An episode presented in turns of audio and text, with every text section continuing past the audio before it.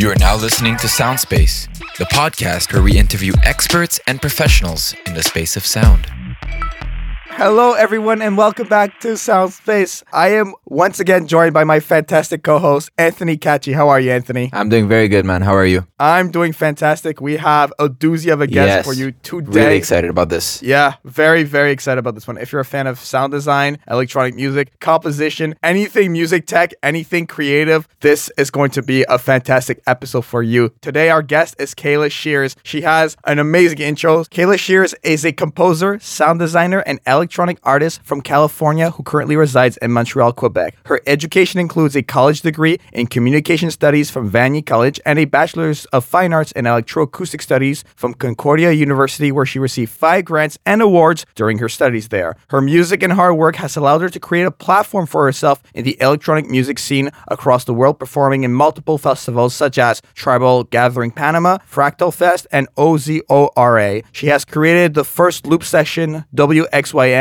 event in Montreal and was a participant for the 2020 Nuit Blanche event at Le Gesù. She is the founder of E Sunrise Productions, a multidisciplinary audiovisual media creation project that undertakes many creative endeavors such as prosthetic reality, video editing, sound design, and other forms of media arts. Furthermore, she is part of the board of ELAN Quebec's Inclusion Committee representing artists with disabilities. Her work experience includes being an audiovisual technician for over three years, being a sound specialist at Rock Camp for Girls for over two years, and her music production for Clown 9. These releases include Keys of Starlight, Rising Luminosity, Breathe Out, Book of Life, Magic Island, and Unveil. She also has sound credits for being a sound designer for the company Right Bloody Publishing and Chaos Lab, where she was a sound designer for the short film Spark and a sound editor for the short film Jessica. Please give a warm welcome to Kayla. How are you, Kayla? Yo, thanks. I'm doing great. Doing really great. Thanks for having me. This is super exciting.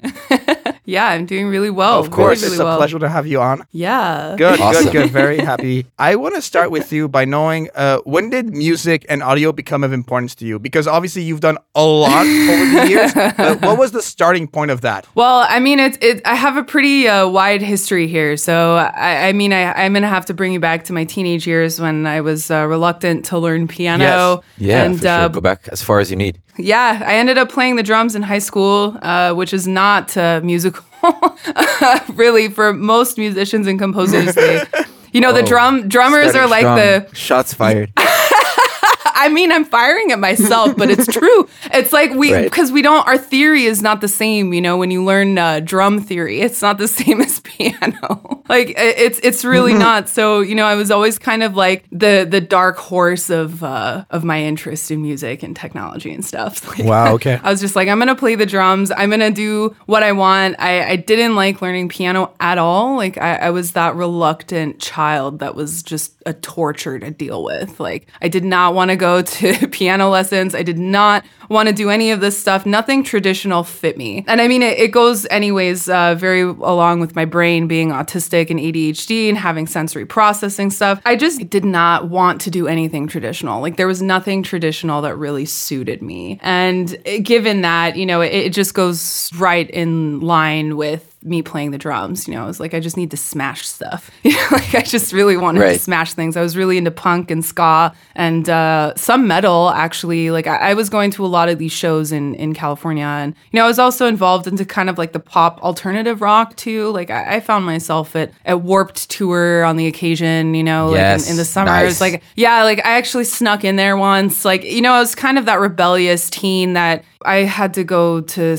like four Saturday schools in a row in high school because I was I got caught ditching school going to the beach. You know, like I, I was like that kind of a kid, but I had super high excelled grades in in English. I was always an honors student in English. Like ironically enough, anything that revolved around like arts or contemporary arts or media arts, anything non traditional in that sense. I excelled in. So, you know, net, I took up drums quite naturally. You know, it, it allowed me to really express myself how I wanted to. But, you know, as I got older, to be about 18, I'd say, like, I, I was pretty lost. Like, I, I was also pretty depressed as a teenager. I was that weird kid in school that just kind of sat in the library eating lunch, like, alone. You know, and I wasn't even allowed to eat my lunch in there. But, you know, I was just like sneak eating my lunch, like being Right. on the computer at, at school. Like, I, I literally did anything. Like, I, I would be on fucking Neopets or some shit. You know, like I like I, I would be on Neopets. something other. Yo, Neopets is the shit, man. Like like for real. That is like it's like I loved Neopets. Like I was obsessed since a very young age. But you know, that's like at the fault of my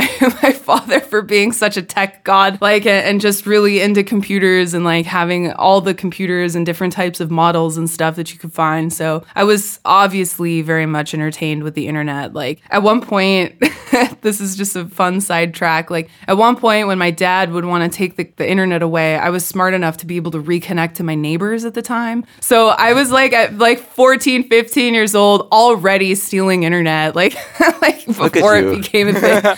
Yo, like so proud, right? Like so much to be proud of. But yeah, so I, I ended up, uh, you know, in my teen years, I was always uh, more, I guess, attuned empathically to the world. You know, music always made me feel things, and I- and I didn't realize Right. that I had synesthesia until later in my life. Like I, I didn't realize that that's like you know the feelings with sounds and the feelings with music and different types of bands or things that I would associate with lyrics and all that stuff. Like I didn't realize that what I was also feeling was like on a multi level. You know, like I didn't know that I was Right. seeing and and you know hearing differently than other people. You know, I, I didn't realize that. So I, I was like more enamored by you know photography at the time. Like my dad Oh, nice. had uh yeah he gave me uh, my first dslr when i was 14 and, and i was just obsessed i was hooked so i was always taking portraits of people practicing reading manuals That's trying awesome. out like you know tr- you know working to get different lenses things like that Yeah. so like my journey in audio and music like didn't even really start there it was more with technology and like being enamored with the the exponential growth that we experienced since i mean i was born in 1990 so like you know since then it's like we just were the generation that like you know got dumped on like we were the generation that was like okay Yeah. well here's all of this and uh, you figure it out and test it and like we're just gonna see what this does to you like in 20 years Oh my god. so I'm like, look, mom, I'm an electroacoustic musician. Like, you know, how do I like, you know, like after all the cartoons, after all the obsession with Neopets and fucking playing these games, like, you know, like I, I, I was really into things too, like, um, you know, Call of Duty. Oh, I yeah, was really in. sure. Yeah, I was like super into gaming at one point. I was uh, playing like a lot of computer games too, like computer war games, especially. Nice. Like I, I was really into that. Like we also have like I, I come from a military family on my mom's side mostly, and uh, Right. you know like I, I had like you know my grandpa and like uncles and stuff. They were always in the war, and like I had kind of just grown up with this asso- association with the military, you know, in some way. And you know I was really also very proud of this, you know. So I naturally just like went into like all of these fighter games and stuff too, and I was like really amazed with like just at a young age. I mean, looking back at it now, I'm like, you know, of course I wasn't really aware of all of this stuff, but the prime interest was like, well, yeah, I could do surround sound. I was always like very into how movies sounded, you know, in in terms of their scope for like how they designed like just just the whole layout and the structure and things like that, you know, different noises and stuff. I think it like blew my mind, you know, when uh, I was able to like I don't know, see some movies like Avatar for the first time or like, you know, different things that came Yeah. Out that really benchmarked sound design and the the new wave of like, you know, decade of like uh, virtual experience and and visual experience as well. So, you know, trailing that back to my teen years, I, I was more obsessed with with photography. Like I, I in high school, I actually was able to take one of the first Photoshop classes. Like I, I was like, you know, learning Photoshop CS1 like when I was like 14. So naturally, like I, I just, just was really good at using all of these computer programs and Right. I just excelled, you know, really well into this. And that just kind of gave me like a really solid grounding into music and audio. But I, you know, the the big why is like, you know, how did it become important to me was I guess when I moved here, you know, and I was kind of placed with an ultimatum with my parents at the time when I was 19 because I went to uh, Santiago Canyon College. I was trying that out for a bit, and uh, you know, I definitely was not interested. Like I, I've I've dropped out of college three times actually. You know, since since Wow. uh, I was 18. Uh, yeah, like and and it's uh, it's crazy because um, you know that I have one of those stories where it's like, yeah, I just relentlessly dropped out of classes, dropped out of school, like left and Okay. right. Like I just lost all of these interests and then just ended up doing everything autonomously on my own. So you know, I was placed with an ultimatum at 19 with my parents being like, you either need to go into the Air Force or you need to get kicked out of the house or you need to go to college somewhere. Like you need to pick a place and go and figure it out, basically. Um, without any support, you know, from them. I, I, I mean, I was just, you know, I was very like in a depressed uh, state. You know, like I, I didn't realize that I was what depression was either. You know, like this is also the very much autistic reality of not being diagnosed, and we didn't even have the the proper modules to even go through that in therapy. So I was just thrown into some kind of a therapy. You know, it was causing a lot of problems at home, and you know, I, I was uh, pretty lost. You know, despite like you know a lot of the guidance that I had throughout the years. Like I, I was involved in church, different communal activities too since a young age. Like I know, like mm-hmm. we're, gonna touch on some of the projects I've done in the last couple of years, but Yes. I was like you know supporting kids like in Malawi. You know, I was like getting people to donate money. I was like doing like monthly things with like you know organizations like World Vision. I was raising money for Haiti. Like you know, we were working with organizations there. I'd gone to Mexico on the occasions to build houses. Like there was a lot of these community projects, like, you know, going to LA Skid Row, really trying to help people. So for me, like being so outside and isolated, it kind of gave me a way to observe and understand the world from a very objective state from a young age, which is ironically what you really need with sound design and music and mixing and audio. You need this kind of objective sense of the world and what you're working on in your art projects to be able to really get the clarity and the things that you need to have done, you know? So it, it ended up coming back to me and benefiting me in that way. But aside from that, like I, I was very much involved on this kind of empathic level to to help people, and I felt so connected with music at that time, and even through photography. I thought that that that was my way in, you know. So when I moved here, I ended up not going into the Air Force because I really did want to become a pilot. My dad has you know flown planes since he was 14. Like my great uncle was a Navy fighter pilot in the U.S. Navy. He was a part of Pearl Harbor when it was bombed. Um, he had got like several, um, you know, naval awards for uh, his attacks on enemy ships. Like he was a very big staple in terms of like I really idealized wanting to be a navy, like not a navy pilot, but a, a pilot in the Air Force. And it was also kind of a, a way for me to travel and to kind of have a scope. I had a friend uh, right after high school. She ended up going into the Air Force, um, and I was going to go through my tests. I met with some people to just see if this was what I wanted, but it, it required a lot of complex decision making. I'm like, I wasn't guaranteed to get stationed overseas somewhere. So it was like a, a more of a long term vision than I had you know capable of of making for myself. Like i, I wasn't really capable of, of making like this long-term commitment to this you know and, and basically subsidizing my life and everything i knew for the air force. So i ended up uh, moving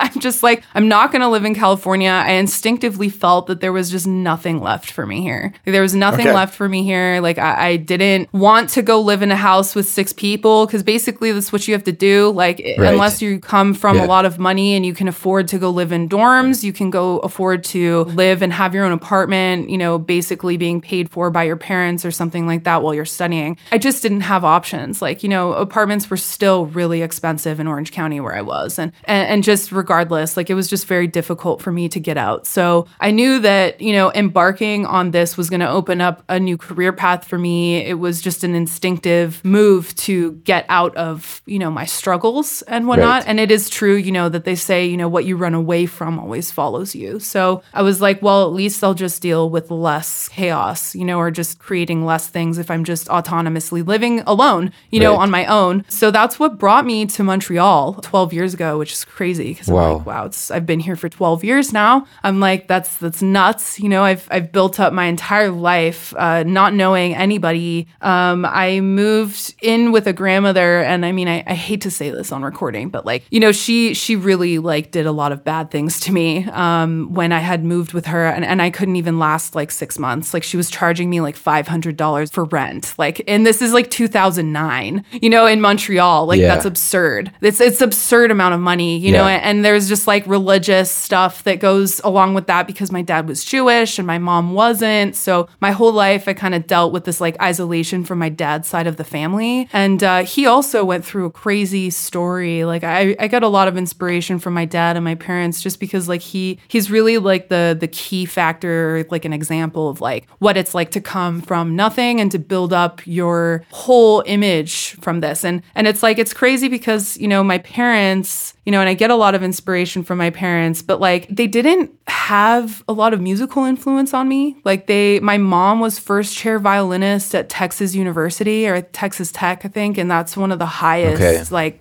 uh, universities in the states. You know, it's very, very world renowned, recognized for orchestra. And she was first chair violinist, and she w- excelled at violin. But once she had kids, and once all of that stuff went underway, I mean, it was just th- their generation. Like they just kind of gave up on their dreams, Dropped right? it. Like it, it was All just, right. you know, my dad also he created a group when he was in Montreal. He played the trumpet. Like he was in a very well known band called Jasmine, and um, you know, he ended up keeping that trumpet, you know, until I mean, I was like 20, 21. You know, like he had this trumpet forever. Like he would still play on the occasion, but you know, they all kind of just dropped their musical gifts, I'd say, because they were very talented. So I didn't really grow up with that. Like I, I wish I could say that, like, you know, my parents influenced my musical choices and my sound design choices, but like they just kind of gave me the resources to be more in, aligned with tech and my involvement with that. So, you know, my dad just more inspired me and influenced me that like I could really be anything that I want to be. It doesn't matter what identity, what things come in my way, I can always succeed. So, when I moved here and I was having all these difficulties, and obviously I didn't speak French at the time, like, you know, I, I basically like a fun side story is like my first job here was working at a shoe store called Chouchou. and like CHU, Oh. CHU, you know, this this like stupid. Yeah, yeah. Like, and it was this like really, really bougie place, like in Rockland Shopping Center. So I was basically Okay. taking like 30 minutes just to get there by bus, you know. And um, I worked there faking a British accent just so that I didn't. Are you serious? I'm serious. Oh my god. Wow. That is Like- that's funny. That's what I had to do. Oh jeez. So yeah, I was selling shoes like this, and when people would approach me, I would be trying to sell them the shoe with a, an English accent. Why? Why the English accent? I, you know, because people Did wouldn't judge me so much. It just came to me in the moment, and I'm like, I fucking know that like this is bullshit. You know, like Oh I just like. I I mean, I'm like, how can anybody buy this? But like, you know, some people are like, oh, that's pretty good. I'm like, yeah, if you're not British, oh like. But that was the. I can just picture an actual English person coming in and like, who the fuck is this person?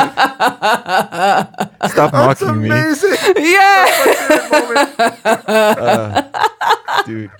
yeah, for yeah, exactly. yeah,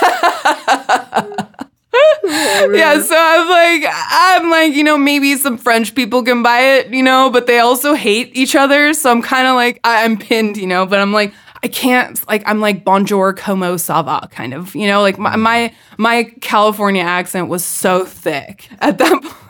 like it was so thick. And uh, like I, I just couldn't get around it any other way. So I was just like, I, I was just winging it, man. Like when I got here, I'm like, I just need to make some money. Like I need to figure out how to fucking pay $500 of rent. You know, like to just live with your grandmother. Like it's pretty obscene to pay that much, you know, and, and obviously the rest of my family didn't know about that until I told them. I was like, I totally thought that everybody was like, this was the thing. But I'm like, isn't that a lot of money to be paying at 19? Like, so um, I ended up, uh, you know, just leaving that situation, that very toxic situation. Um, and I, I moved out um, and I was still at Vanier. And, and the funny thing at Vanier, too, is until a year and a half into that degree, he's like, why did you go to Vanier? I talked to a counselor and he's like, why are you here? Like, why didn't you just like go to a university or like McGill or something? And he, and I'm just like, this isn't a college. Like, this isn't like a regular like community college. Cause I'm like, I always wondered why I was older than than everybody? Like, why was I like 19 and everybody was 17? You know, and I just thought it was just a grade difference like between Canada and the States. But actually, I didn't even, I, I could have just skipped stage up, you know? But Yeah. I mean, then, you know, I wouldn't have met the people that ended up getting me into music and into electronic Yeah. stuff and all of that jazz. So Right. it was very much aligned with my life path to be there.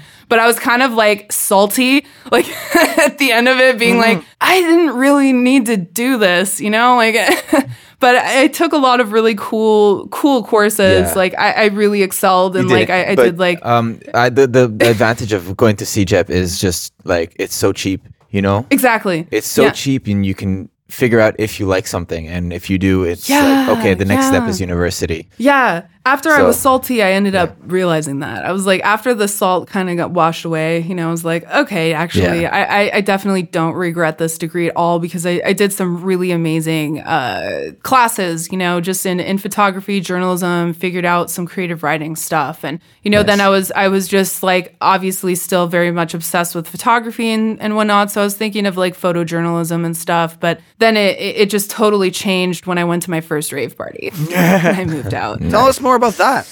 it was uh, about a year. Yeah, like I'm like you kind of know where this is going. a kind of year uh, after after I I got into a lot of this stuff, I was like, all right, I'm finishing my shit. Like I, I didn't really need to be there for the full two years or whatever. So I I um, was finishing some stuff, and I met this girl, and uh, she was like go- really into drugs. like, and I'm like, I just want to take drugs. I mean, honestly, like it's it's was just this like angst you know in me this like depression and kind of like i want to be involved in a community but i don't know. I was always i always liked electronic music but i was more like i said into ska and punk and like going to these you know beach ska shows you know like it just in california that's just it was the lifestyle that i was living in you know so i didn't really go to like electronic raves. Like i, I was listening Right. to like you know um fucking sandstorm or some shit. The roots you know like this kind of shit wow you know so it's it's like you know take like that that was like my only really exposure to like Yeah. electronic music at that, that, song slaps. It still holds up. Yeah it does though. It does though It right? like it's so fucking catchy. Like you know like I, Yeah. I it really does. So it, it's like I, I say like you know that's where it kind of like started you know was like this like I just need to get out. I just I was trying to discover who I was which I mean your identity and just I mean your identity changes. It can change. You can have multiple identities of like representing who you are but it's not who you are. But at 20 Mm-hmm. 19 and 20 I didn't realize that. You know I didn't think about you know that that deep into who I was yet. I just thought that life was this existence. I was always like you know enthused with philosophy and going into very deep philosophical studies. I was like obsessed with like quantum mechanics and all of this kind of stuff. Like I, I had like a you know a very deep relationship with God. Like I think my whole life you know I'd say that it transcended different aspects of like versions of spirituality and studies you know over over my time but I'd say like you know most of what I was was going through like at 20 was just this like loss of like wholeness. You know, I, I just didn't know like what it meant to be really connected to myself or to other Right. people. And again, this is like you know undiagnosed classic autism, ADHD stuff. But at the same time, you know, it created a lot of suffering. So I went to these rave parties. You know, obviously like you know I I took like a ecstasy for the first time. I was like you know into MDMA, but like it wasn't really what drew me to music. Like it was just kind of a segue, you know. And and I was, um, you know, really like I just went all in. Like I was like, you know what, I fucking love this. And you know, I ended up here, you know, starting to download and pirate some music from like Russian websites. And you know, I at the time I was living in um, a church off of I don't know if you guys have passed like Rosemont and Papineau. Yeah. this street. So there's like a know exactly. Fucking know, weird ass know, yeah. church. The- do you know this church? Yeah. Do you know this church? Yeah. I No, lived I've there for it. like two. Yo, it's sketchy as fuck, man. This church is wild. Like I, they turned it into kind of like subsidized housing. Like the the father Oh, that li- the father lived there, Oh. like downstairs in like his little quarters. It was Okay. like wild. But I was paying like two seventy a month for rent at one point. Like it, it was really low. I think I started Yeah, paying like because it was like very like communal living. Like we all shared a kitchen, but like I had my own own bathroom and shower. Like I had my own shower. The rooms were quite large, but um, yeah, like I ended up moving there like just less than a year, you know, after um, I moved here. So it was quite a transition going from fucking Rosemont to Côte-Vertu to study, you know, and uh, Yeah, just it's quite a commute. yeah, it was a huge commute, but I, I was taking all that time to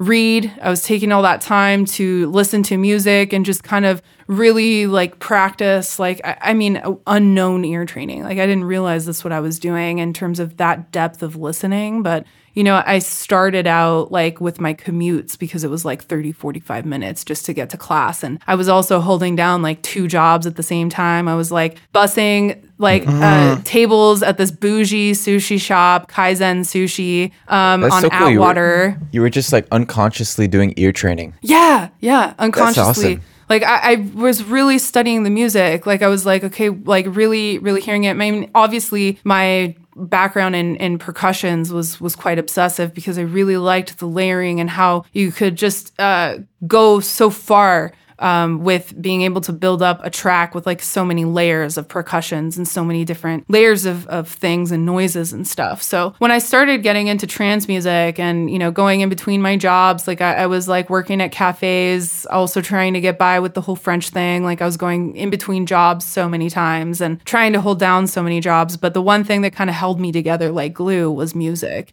And then, you know, I had seen, um, you know, a DJ, her name is Polyphonica, and she started DJing. She's from Mexico, and it was the first female that I saw DJ ever, really. There was one, we had DJ Absolute that was here and in Montreal, and she was often playing Psytrance and stuff. But I, I didn't really like the full on Psytrance. Like, I wasn't really into that at the time. I was more into the darker kind of psy, like the stuff that kind of mimicked the metal, the the kind of ska, the screamo music. Like I was more into the dark kind of variations of psytrance, you know, per se. So Polyphonica wasn't Yeah. Right. Necessarily into the full on, but she was on a different spectrum where it wasn't so full on and I could really get into it. So I was like, I have to fucking do this. I have to DJ. I just had to. So in 2010, I, I just like, I knew that that's what I had to do. Like it was just another instinctual pull towards this. And it, it's like, it wasn't the drugs, it wasn't any of this. I mean, obviously, like I was just, you know, going along with most of the crowd and just trying to find myself and who I was. But, you know, essentially, like I, you know, was doing everything that I could to just buy a laptop to upgrade from my uh, old Toshiba.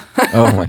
My, I had an old Toshiba that I downloaded Reason 4 and Ableton like Nice. six or seven or something. Like again, I cracked them. I was just doing whatever it took to like learn. And um, yeah, like I, I didn't have anybody to really teach me. I was just like, okay, well, what is this? And I had a friend who was doing his sound degree at UQAM at the time. So I was like, can you just like show me what what the fuck reason is and like how I can like do a sidechain compression with like, you know, the virtual like wires and cables, you know, right? Like you I don't know if any if you guys have opened up reason, but it's basically like you, yeah, you have like uh, you have your stack there and it's like you have your rack and you just have to wire it. So I basically started understanding like the logistics of like what making like, you know, a path is, you know, in in sound or just trying to make Yeah, like, signal you know, something coming out. Just any kind Yeah. anything, just any kind of signal flow. Yeah. And um, then I just started doing whatever I could to learn how to DJ. So at the time, like I was so fucking poor. I was basically like, you know, just choosing between like Deppiner bread, like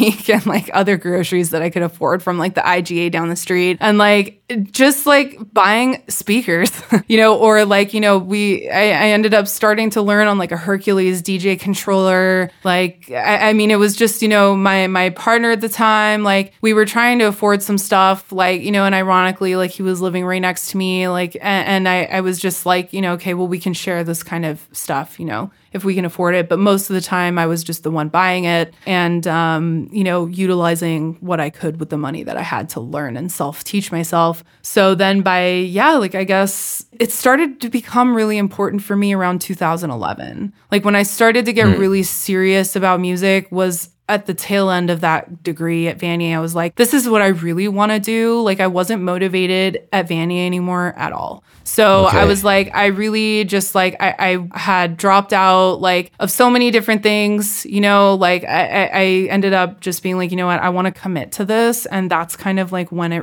really became important was when I started to see Nice. that I'm like, I have potential here, Nice. you know, and I just went for it. I just went all in and I was like, okay, no, I need to make this Mm-hmm. like, you know, my life, you know, like my life. Yeah, like, yeah. And I, yeah, And like, when did that like from the moment you decided that's what you liked when did you decide to go to concordia right so, so you were at vanier and then when did you decide to uh, go to concordia how did you find the program uh, electroacoustics So the second time I dropped out was shortly after that. Like, and I applied to Concordia into a, well, I would consider I was dropping out of Vanier too. Like, I went back to just complete that degree. So I did drop out. Like, Okay. I had to go back to finish Ah. like a, s- Oh, like see. a class of French. You know, like I basically had to, to complete your- that in order to get the thing. But they're like, you can just do it this way. And I, I could just, you know, it was really easy for me to do. But Yeah. um, I didn't finish it that year. Like I didn't actually get like anything like that year. I just dropped out and I was like, fuck this, I'm going to music. And I just changed. Like so the third time I dropped out of college actually was when I went into an anthropology program just as like independent studies, just to get in, you know, to Concordia. And I didn't even realize about EA or about any of electro like any of that stuff either. Like I I wasn't aware, but I ended up dropping out of Concordia and already having my files open and stuff for applications in like 2013, something like this, 2012. It was around that time I was kind of like my mom was pressuring me like what are you doing? like what are you doing? Why are you wanting to go around and playing at parties and like talking about DJing? Like it- they just didn't understand. So I was like I just knew what I was feeling and I knew that I had to do this and I was like okay, well fuck school for the moment. I'm just going to go back when I really know what I want to do. And I ended up dropping Right. out again for the third time. So like I That- just that's the smart thing to do like just go back once you're ready once you're truly ready Yeah, it really is, and a lot of people don't take the time Yeah. to figure out their what they really want. And and and when I tell people, I'm like, you know, for me, it became clear also after a lot of healing work. It came after a lot of therapy. It came after a lot of like spiritual paths and and ventures, both inwards and outwards.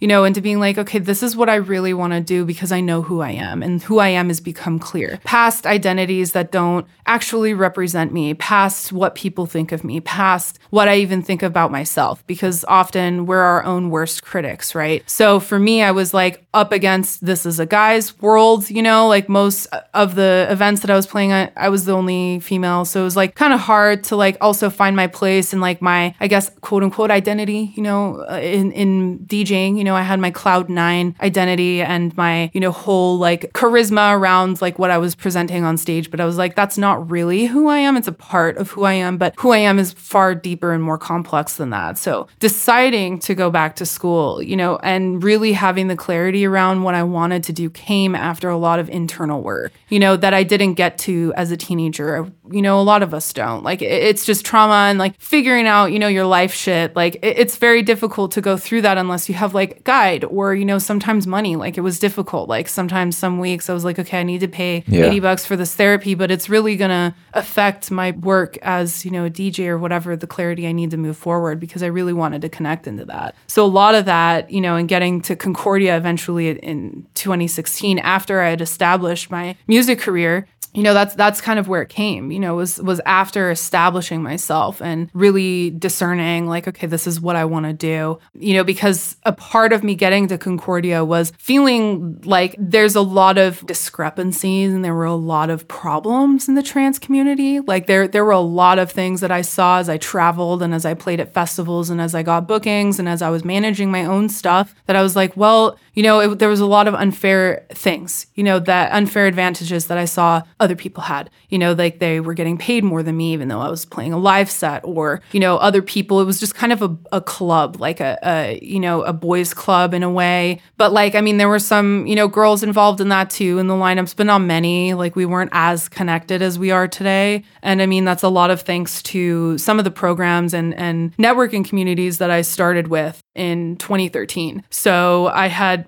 pioneered with uh, an artist called Sai Bindi. Her name's Rana. She's in uh, London, the UK. And uh, she ended up starting Sai Sisters. And I, I jumped on to basically expand that networking capability. And we ended up affecting like pr- a lot of lot of women and and performers and uh, trans women especially. You know we were really like in, inclusive to that giving people a base to connect on because we, we just it didn't exist before. So i saw the problems that i was experiencing and i'm like okay well i can i can fix that. I can do something about that. So i did. And then that ended up growing over the next five six years. And i also at the Right. same year was working um, in brazil at the time with maya brazil records which is like a lot of the releases like our singles like breathe out or unveil those were on this label as well and i had compiled like two various artist albums two vas for them a couple you know of things and i was doing all their artist management um, i was doing project management and stuff for um, Sai Sisters and you know just really saying like okay well i see there's a missing connect and a link with people who have to build themselves up so i was already kind of doing like international artist management like and unknowingly doing like tons of networking and stuff Wow. and um, I ended up connecting a lot of people, and they have very successful careers now.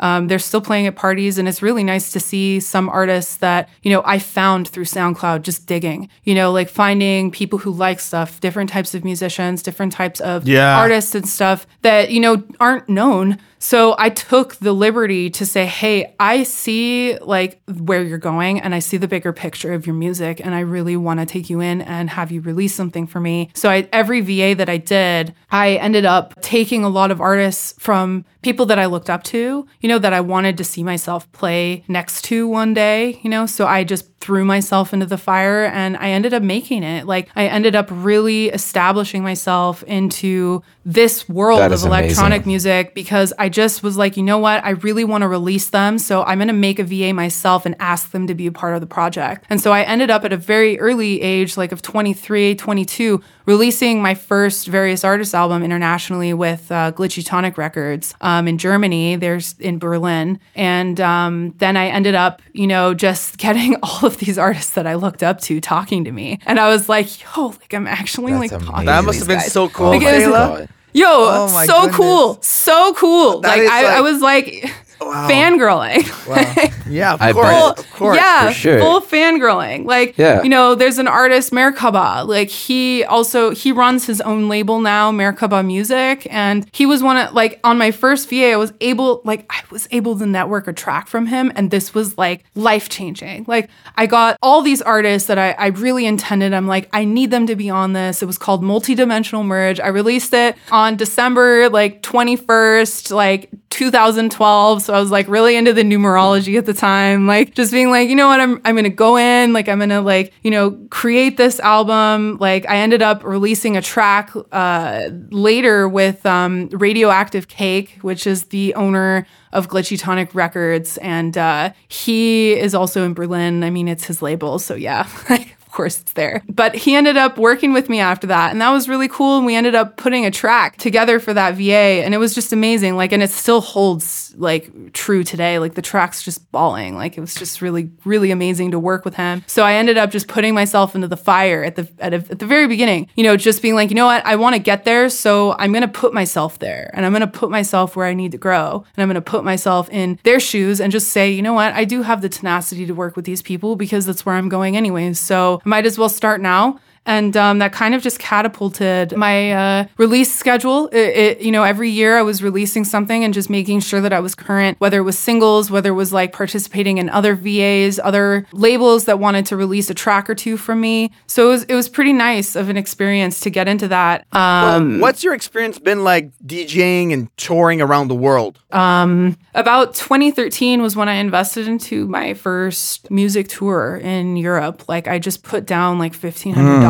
You know, I was like, you know what? I'm going to do this. I'm going to put myself out there. I ended up networking, being like, look, I'm going to be stationed in Paris. So I chose like a location point where they could fly me in from that's mm. cheaper than like Montreal. You know, I'm like, Yeah. because it's harder to get gigs if I'm like just in Montreal and they have to fly me overseas and stuff every single time. sure. So I was like, I'm going to be here for three months. So I put myself there. I bought my flight ticket. I ended up going. You know, in 2011, I had gone to Trans Sahara Festival, which is in Morocco in the Sahara Sahara Desert and I just fell in love. I was like, the next time this happens, I have to play there. So, how do I have to play there? Well, I need other gigs first. So, I ended up investing in myself, you know, and, you know, two years later, how I was able to do that was, you know, I, I got all of these other bookings. I was able to get a press release and then I ended up getting that booking at Trans Sahara like the next time I was there. And I was like, I was in the main stage lineup playing after Saturday night, you know, in the perfect morning sunrise. It was perfect for my music. It was just the most amazing dance floor I could have asked for. And I mean, it's like I've lived like That some of these incredible amazing. experiences and like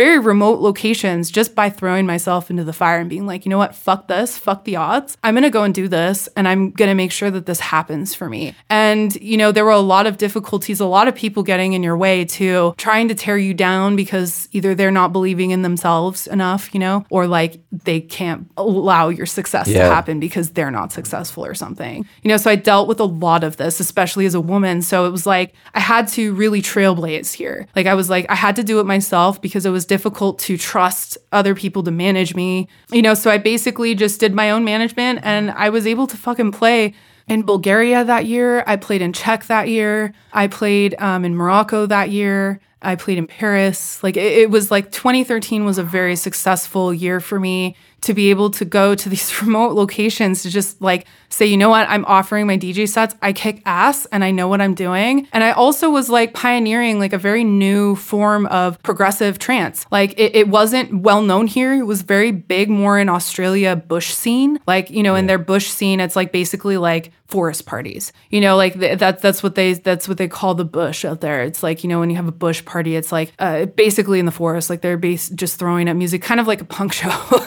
you know, like it, it's kind it was kind of like that vibe, you know, like very like free flowing, like just come as you are, kind of just, you know, you're there to dance, you're there to let go and feel good. And um, I really wanted that in Montreal, especially, and I really wanted that like international. So I was one of the first DJs actually to pioneer dark progressive trance. And when I say dark, it just means that it's more psychedelic and less full on. So there was a lot more detailing in terms of the sound design, and especially in terms of the layering and the techniques that you're using to develop your bass lines. Uh, there was like more, I guess, guess, variations in terms of breaks, you know, uh, bass lines, in terms of how you could develop your highs, lows, like all, all of these things. It was just a whole spectrum of exploration, you know, and, and it was really great to just learn, you know, and, and, and throw myself into. So I, I started like looking and plugging myself into all these artists. And after I was doing all this networking and stuff, I really like created a niche of how I do my DJ sets. I, I was just making each set like its own art piece, you know, and, and people Right. were like, you know, it's very divided. Like, do you play like live DJ sets? Like, do you just pick the music like with the crowd? And I was like, kind of, I- did that sometimes, but most of the time I was like going through the keys and making sure everything was matched. And I wanted to tell a story with my DJ sets. And that's, it really trails into how I do my art now is I'm, I'm really telling a story. There's always a deeper meaning, always a deeper reflective modality that comes into anything that I do or touch on. So I- I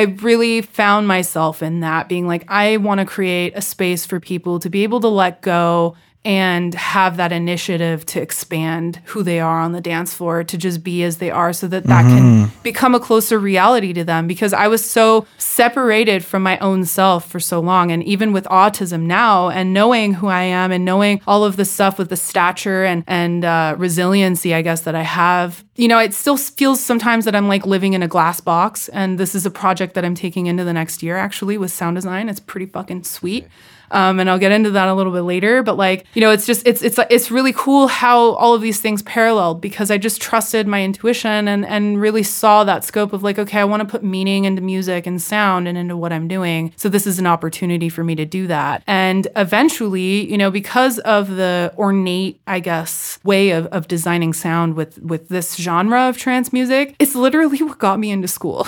like it, it's literally like my portfolio and i have a really interesting story about eldad too um, and how i got into ea because at that point at 2016 i had made Okay. like four tours already with my music and i was already i did europe three times. I had been to morocco twice. I had been uh, through like america as well like i was in colorado. I played like some gigs in new york. I was like kind of bouncing around the states like you know even in canada i had performed at a festival that i really looked up to to, and these festivals have like four or 5,000 people. Ozora had like about 25 to 30,000 people that year. Boom Festival also was like 60,000 people. Like it's like huge, huge, huge festivals with like giant names. So I really achieved what I wanted to do like in five years' time. Like I really achieved everything that I wanted in about five, six years' time. And when 2016 rolled around, it was a really tough year for me that year, and especially traveling. And I was kind of like just, I, I saw a lot of like in between the lines,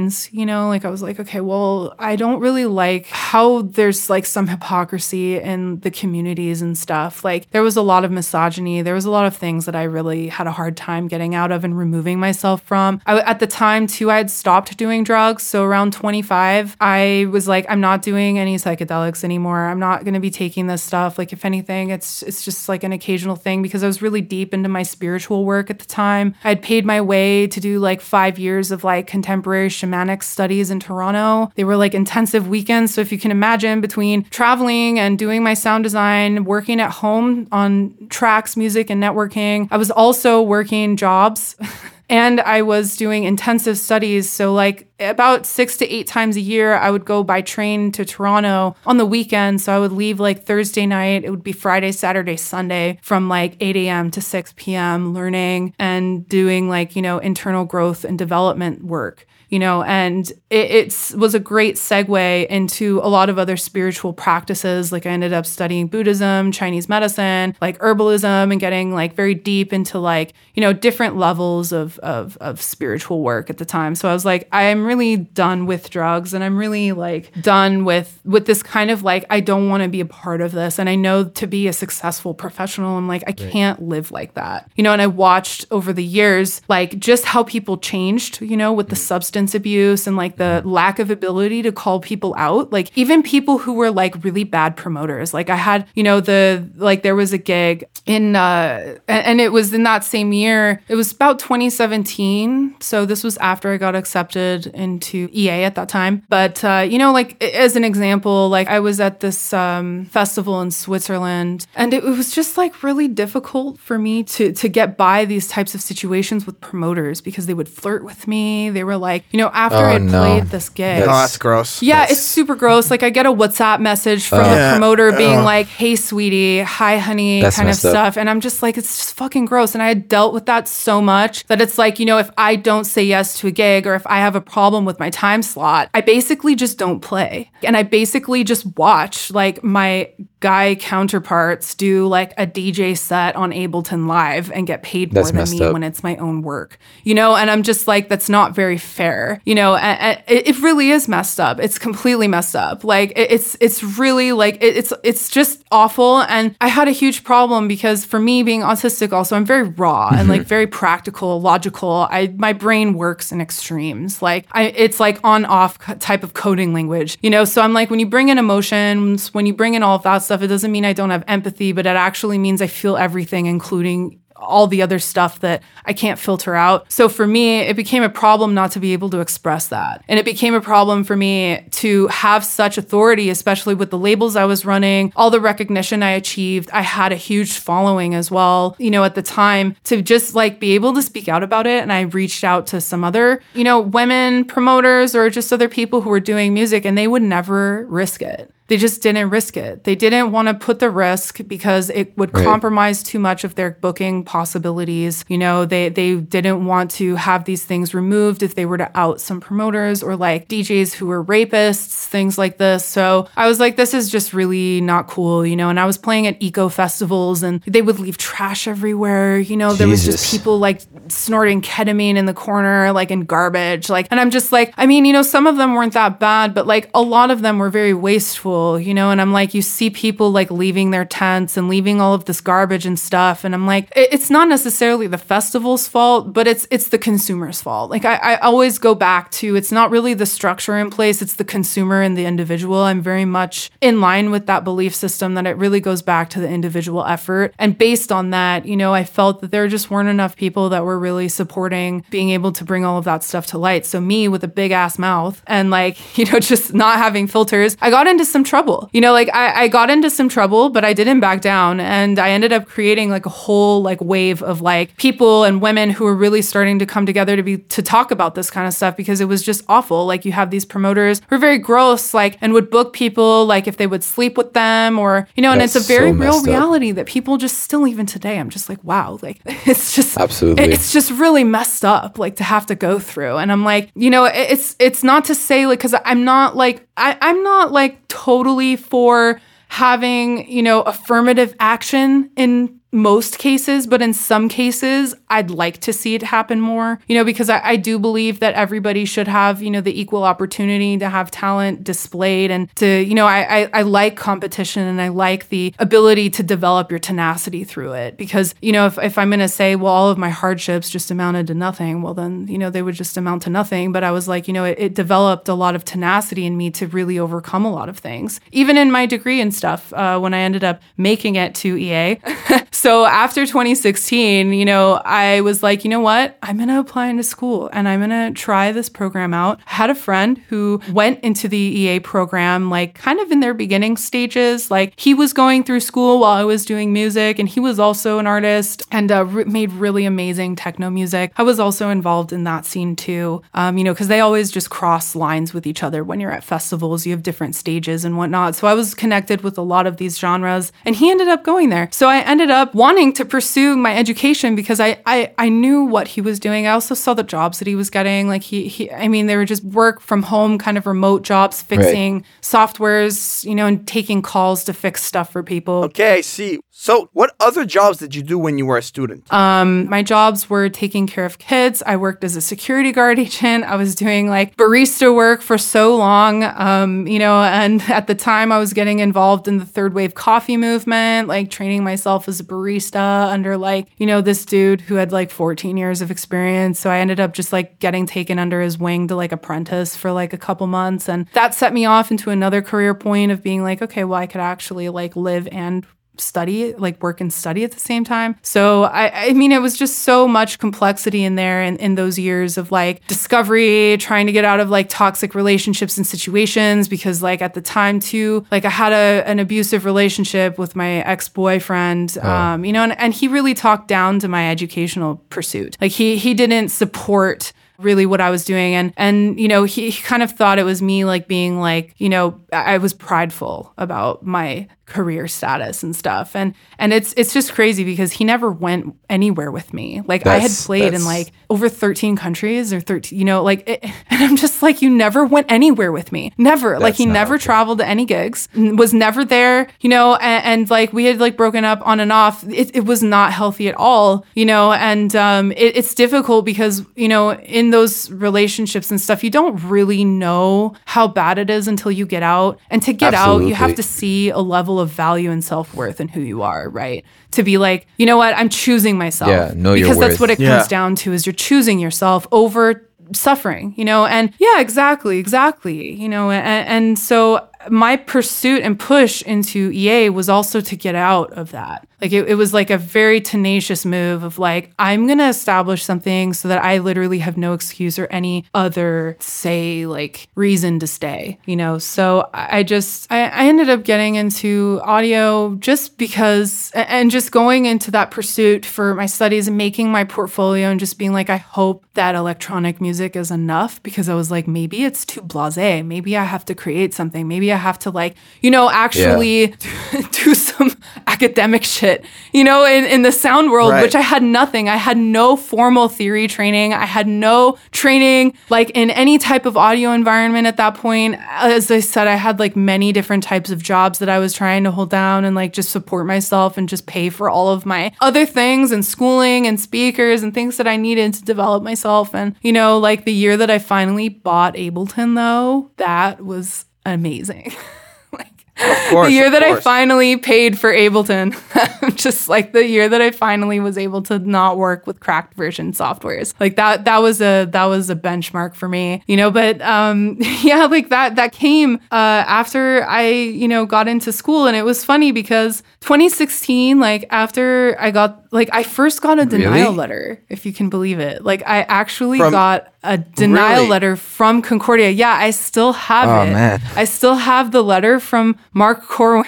like, you know, the the general, like, you haven't been accepted. Yeah, that's discouraging. And I was just like, Yeah. "Oh, fuck. So I was super depressed for like a day or two days. And then like the week, not even a week later, I get a Wait. second email and I was like, they- is this they a sick re- joke? they like, took back is this a sick their joke? refusal? What? No way. They took, yes. like, Are you serious? I'm not kidding. I, st- I have the proof. Oh like I God. fucking swear, and Oh even my Eldad can vouch for me. I was denied first. How does that even happen? I was denied first in the degree. I was denied. I know, right? It's this is just my life, man. like Oh, man, how, it's a so lot of these funny. things that I've lived, I'm like, how does this even happen? Like, yeah. how do I even know what I'm doing? Like, and Yeah, uh, yeah, yeah, sure. so it was just that's so crazy because actually not many people know that about me that I was actually refused. Did they ever give from you the an program in explanation afterwards? I don't. I don't get that. Yeah. I. Okay. Like, I know. Just, just for a minute here. yeah, they did. Yeah. Did they ever tell Uh, you? so well. Okay. lo- like there was the explanation from Eldad, like oh, face Oh, to wow. face, and then there was the explanation in the letter that they sent me. So the the letter, like I'm wondering if I could like pull it up because this is really funny. Like it's just one of those very odd stories that you hear about people, and like you know when they're establishing themselves in like new careers or whatever. I'm just like, yeah, you know, they Oh, man, actually that's funny. refused me. Like yeah. Right? And i was like this has to be a joke right? Like that and i i'm like this is real? Like I, I think i replied. I'm like is this real? Like or is this a joke? Like if, before i say yes is this like for sure this isn't like spam or some shit Yeah, right, yeah. You have the right. Do you, do you have the right, Kayla? right? Exactly exactly. I was just like is this the right thing? Like do you have the right person? Because i'm like i don't wow.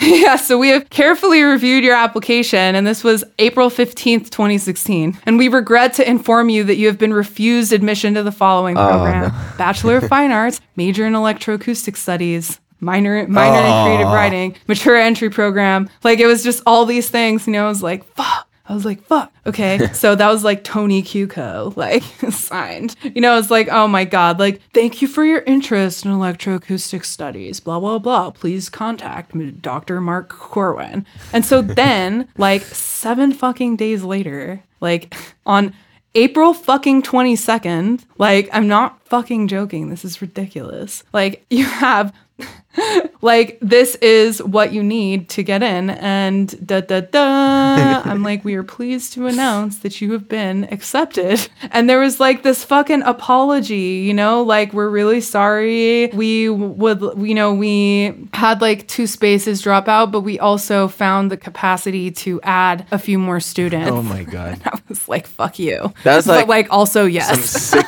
delayed April Fool's joke.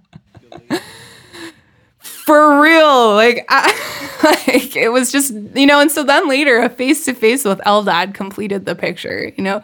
And he fought for me dude like he actually he reviewed my whole application again and he's just like this girl needs to be an ea because like also what he was seeing in my music production and with like the level of quality that i was working in and and just because it was so For sure. psychedelic the music that i was producing it required sound design. Like it, it's not it wasn't just composing music. It wasn't just you know uh, making a bass line and calling it a day. Like there was a lot of layers Right. and complexity that i added to stuff. You know so he actually saw through that because everyone else basically was just like we don't want beat makers so you know but i had a pretty serious lengthy you know application. And rest and of it, uh, yeah, yeah. eldad yeah eldad was like we need to include her in the program. So he basically for like he basically pressured them to have them re, you know reaccept me and uh you know not refuse me So I get like an email, you know, like fucking, you know, a week later, just being like, Do you still "Sorry, uh, do you still want Yes. the the accept? Do you still like? Yeah, it, it says that they basically said we want to know if you're still interested in the program and if you want a spot." And I was like, "Fuck you," but yes, like really. Okay, I see. I see. Yeah, so so Eldad basically was just like, you know, we uh we need to get her in the program and uh voila. I was like, yeah, I, I wanna do that. I'm starting in September and um I was celebrating. Hell yeah. I was just like, Hell fuck yeah. I got myself into school with music. Like with electronic music. Yeah, yeah.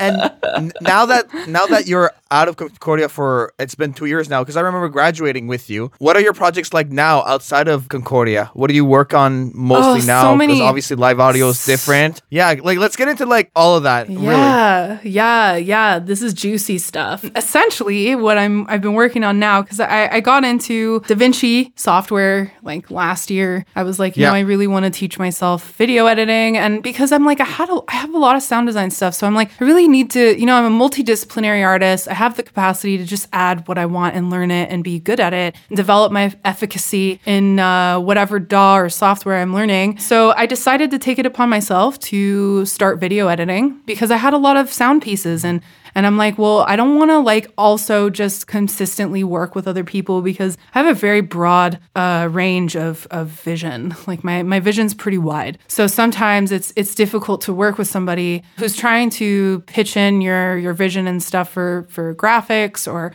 for you know stuff like that. And I also didn't have the budget, but I, I really wanted to learn it. You know, and I, I was really versed already in Photoshop, doing photography or whatever for years. So I was like, you know what? Let me just figure this out, you know, and, and try to to cross discipline uh, this area of my professional life um, and my career. So that took off, uh, and that was really cool because in 2020 I was like doing the sound design for uh, Chaos Labs, and um, then I was doing like some other small projects here and there. You know, that was the year 2020. After like a decade, I decided to pause and just you know close my Cloud Nine project so that I could rebrand and and transition into E Sunrise, um, which also brands into E Sunrise Productions, uh, which is what I'm labeling myself as now, um, which ties into you know like I, I have under East Sunrise as my new artist alias, and uh, essentially East Sunrise Productions is is my involvement in many different types of projects. So with my personal collections and things that I'm doing, I have like a niche of of what I'm working on that deals with polarity and and complexity,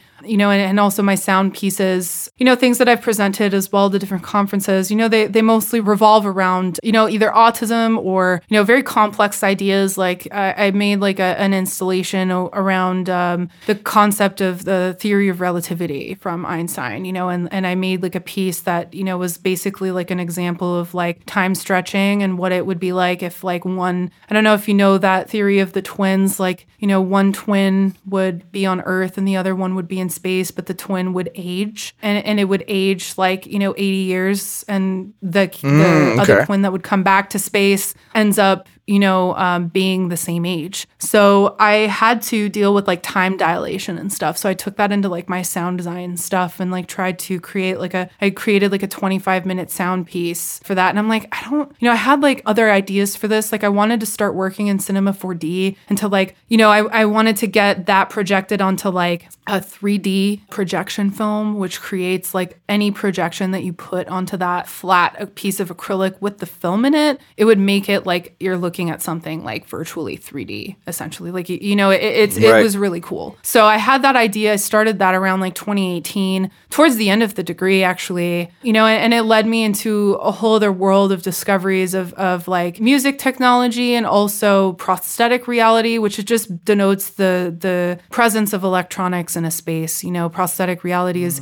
is you're using something to create an experience for someone else that that wouldn't otherwise be generated uh, without the use of electronics like you know you can't recreate Right. that through any other medium. So i was really like i want to create full bound experiences for people with prosthetic reality. Like i want to be doing augmented reality. I want to be doing virtual reality. I want to be doing cinema 4d and and 4d rendering and a 360 degree software and stuff. So yeah i wanted to get into that you know uh, and and that kind of catapulted me into the projects that i'm that i'm at now which are basically working in uh, like I, I spent the last like year and a half kind of retracing my steps mm. into visual arts again. Like I, as a teenager, I used to do like acrylic painting, and I used to like put glass in the painting, like broken glass and stuff. So I was actually like taking broken glass pieces and just like cool. putting it onto my acrylic paintings, and then it would dry like that. So I liked the texture and stuff that it would create, and I would just spend time like in my backyard, like just you know figuring that shit out, you know. And and I either had a glue gun or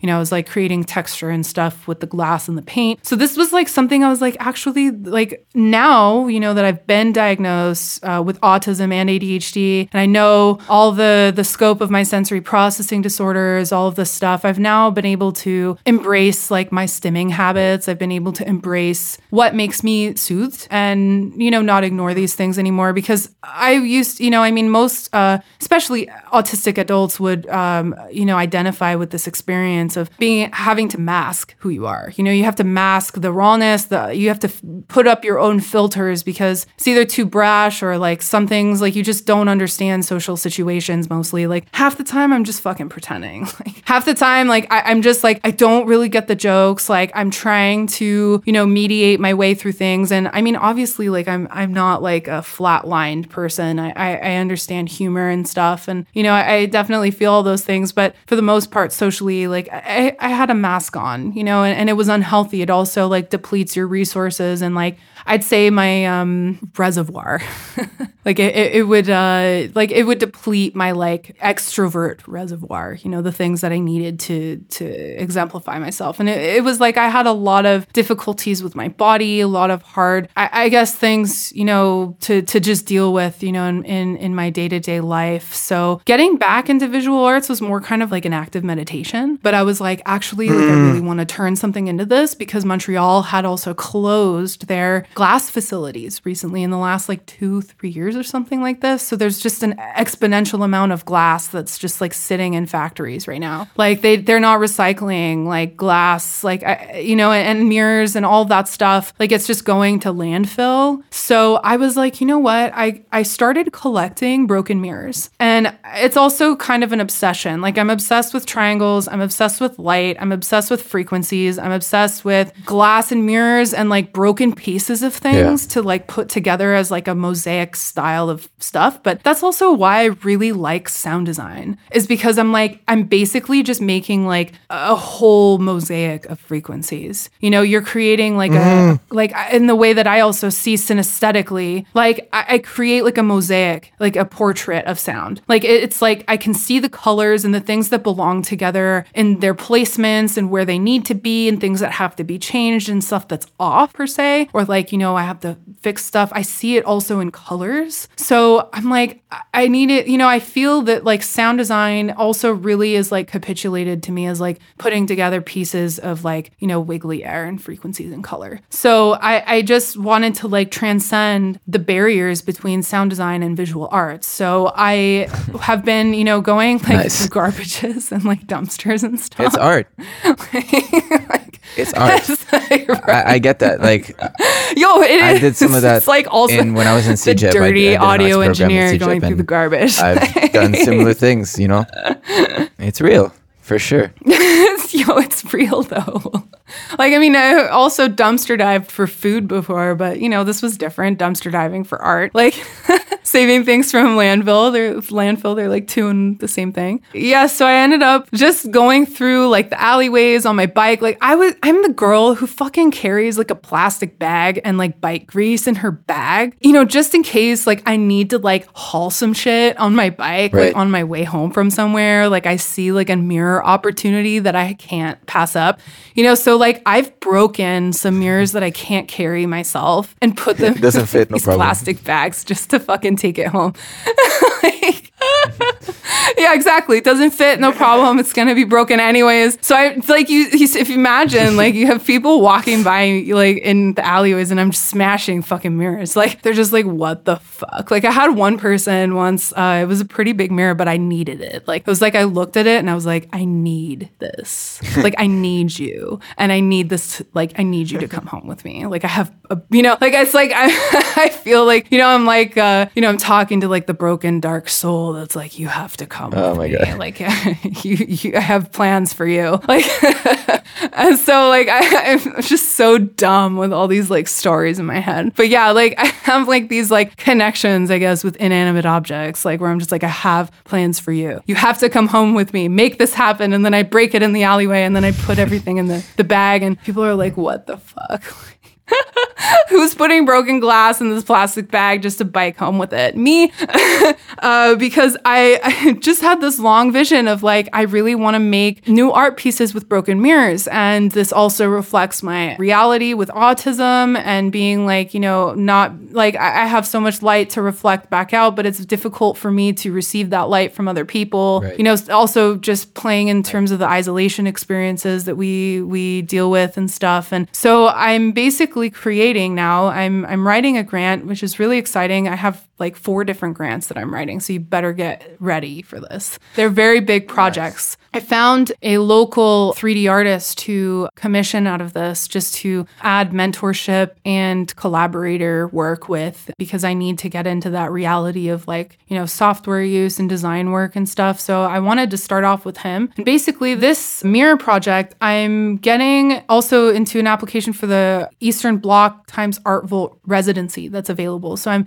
I'm applying into this for January and I'm basically, you know, the the residency is in April. And um I Okay, right. Right on. I'm turning in, like, I, have a collection of 10 pieces that I've drawn out. I'm like, okay, I can use my mirrors to basically recreate these new pieces. Like, I, I'm doing a collection of eyes to start with. Um, and I have two that are kind of, you know, they're about 40, 60% done. But essentially, I want to create sound worlds for them in an augmented reality form. So I'm creating the mirror pieces and the sculpture. Um, so I'm creating the physical sculpture of it. But what I want to do is I want to do a complete render with Fusion 360 and get all those very finite details and specs into the software to digitize it in the mapping. And then what I'm going to do is I'm going to augment pieces of those mirrors to come out available through QR codes and stuff. And I'm basically going to be augmenting my mirrors into a digital space. So there's going to be the in person experience of the mirror itself and the physical, uh, you know, experience of seeing it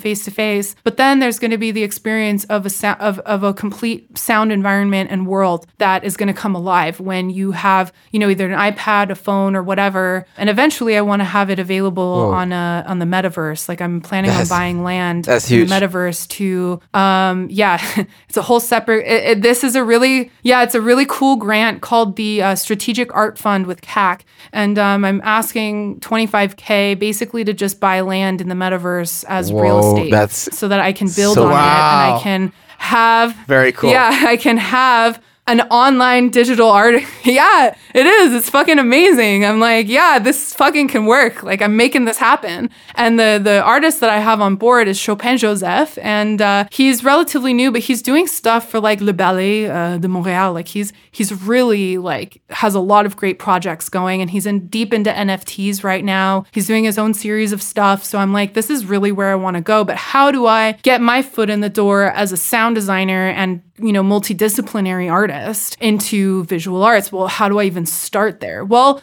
I need to tie it into everything else I know how to do, which is sound design and environment creation, point source design and, and all of that stuff. And I'm like, well, yeah, I can fucking definitely do that. So I can tie in all of my deep meanings and philosophical reflections into my mirror work by transitioning them to an augmented reality scope and experience. So I'm taking a whole collection. The the first grant that I'm applying for is for all 10, but the residencies that I'm hmm. applying for are going to help me realize the the first two pieces. So basically the Eastern Bloc Art Vault application is going to be basically a headway into the rest of the the collection of mirrors that I'm going to take in over 2 years to develop and design and put on the metaverse essentially. So I want I, I'm going to be doing that, you know, and, and creating the digital scope of creating like a, an environment where you can basically just walk in digitally. It's open internationally to anybody, you know, that they can access the digital version of my mirrors, you know, and I can actually create in Fusion 360 the reflection of a mirror. Like I can actually Yeah, yeah, in Da Vinci. I, Yeah, like yeah. you can really create it. So I'm like, I, I, I there's Yeah, no limits, you know. So I'm Wow. just taking it as far as I can fucking go because I really believe that we're at the forefront here of a giant curve and a wave of technology that's like unprecedented. Like I really Kayla, let me ask firmly you this. believe that. Yeah, yeah, yeah. I, I just want to ask you this because okay, so we've interviewed multiple musicians, audio engineers so far, and you just hit on something that I th- I, I, I even think of, and it, congrats to you on that. Like kudos. Why the metaverse? And w- why? Like I think you're like thinking in the future, and, and I know that's probably the answer, but like, where does that come from? Like your foresight is really acute. You know what I mean? Yeah. Like, tell me about that, please. Well, I mean, I innately got interest with NFTs and stuff, and then I was like, well, I, I've always been into the the whole blockchain technology from the beginning. Like I was mm-hmm. obsessed with Imogen Heap since I was like 15. Like she is also one of my biggest inspirations for music, especially. Like Imogen Heap fucking is like my idol in this whole scope of stuff. And basically, she is has been at the forefront for like the last 10 years, pioneering blockchain technology in the music industry. She developed, uh, and it's going to be going in beta soon, which you guys and anybody else listening should definitely check out Mycelia for Music because it's using blockchain technology to basically give artists receipts and a direct payment to any of the work that you create. It's basically taking blockchain and applying it to musicians and artistry. You know, it's like fair trade shit for musicians, you know, because we we Right. Often get duped by fees and contracts and things like this. And even if you have a really sick contract, you are waiting ages for the money. Like you're waiting years. Like you you have a multi-platinum album, you don't mm-hmm. see that money until it goes through all of the legal processes. You don't see that money until like a year to a year and a half, two years later sometimes. Like you're not rich just mm-hmm. because you hit the single top chart in that week. It has to go through a lot of legal stuff. And so basically blockchain bypasses all of this shit. it bypasses the bullshit of being conned or duped or like not paid. Basically, it's a full accountability scope for artists and it's really great. So I got into that. And I basically I, I just like started learning about blockchain and stuff and was very like enthused by just the technology in it itself. So I've always been kind of thinking five years ahead. And I mean, Yeah. you knew I'd say that. That's basically the answer I'm giving you. Is like you got like for me with the way technology Yeah, yeah. works and the way our development is, it's at light speed. Right. You know, we're still catching up from stuff that was developed five years ago. Like we're still catching up. Like think about Mac, for example. Like we couldn't update to Catalina until, you know, just like native instruments couldn't update to Catalina until they were able to catch up to the new software development. You know, because if you update like to Catalina or you update to like the new softwares can't that OS X has, you can't use Ableton Live and all of your stuff. You can't run your programs because it's not matching the language. So everybody's always catching up, and it depends on who's at the forefront of that movement. It depends on who catches up. So for me, I'm like, well, I want to not catch up anymore. I want to be at the top here, and I want to set the curve. And I've kind of been doing that for a long time. I've been setting the curve and pioneering and trailblazing for like a decade in music, for you know networking with all these different projects that I had been on for you know the last ten years, and like it just came naturally for me to be like, well, how could I digitize visual arts and create a sound environment for it and create an alternative world because I love environment creation. Like I love being able to sculpt frequencies to be able to create something that people can have emotions through or experience and be able to move differently after hearing it. Like that's what I want people to get out of my sound design or my upcoming projects as well as that they experience it and then they move differently from it afterwards. Whether that's like a more introspective thought, that's like tackling a broader idea that they never thought about before. That's also, you know, coming into the scope of like, well, who are they in the sound piece? Do they even see themselves in it? If they don't, like, did it even cause like some kind of a, a thought or a reflection or even like a negative comment? Like, what is it that can be brought out of the experience?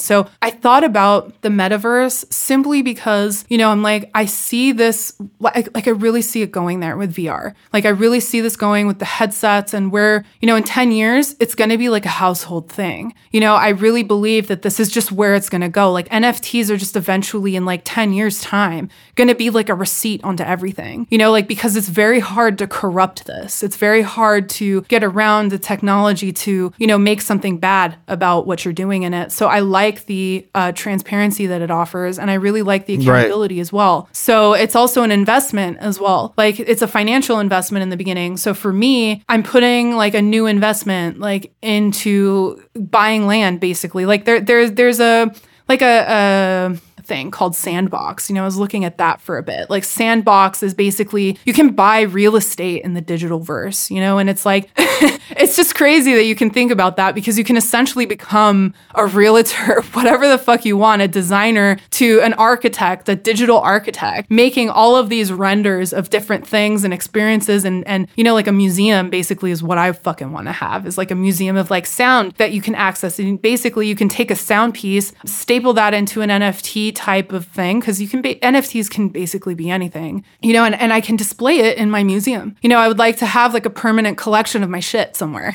Like, so I want to have like a permanent collection of my my mirrors, like in a hall of mirrors, essentially, but in the metaverse, in a digital verse, you know, to be able to grow it to the point where I can have traffic and either pay for entry, like something like that, so people can experience That's it, or people could auction variations of my art Yeah. off you know like i, I want that you know because it, it's thinking forward of like our difficulties as artists because otherwise us sound designers are really limited towards contracts. We're limited towards short films. And through covid too especially i was like trapped you know in my little bubble. Not that it made a huge difference to be honest like because i'm always in my cave Right.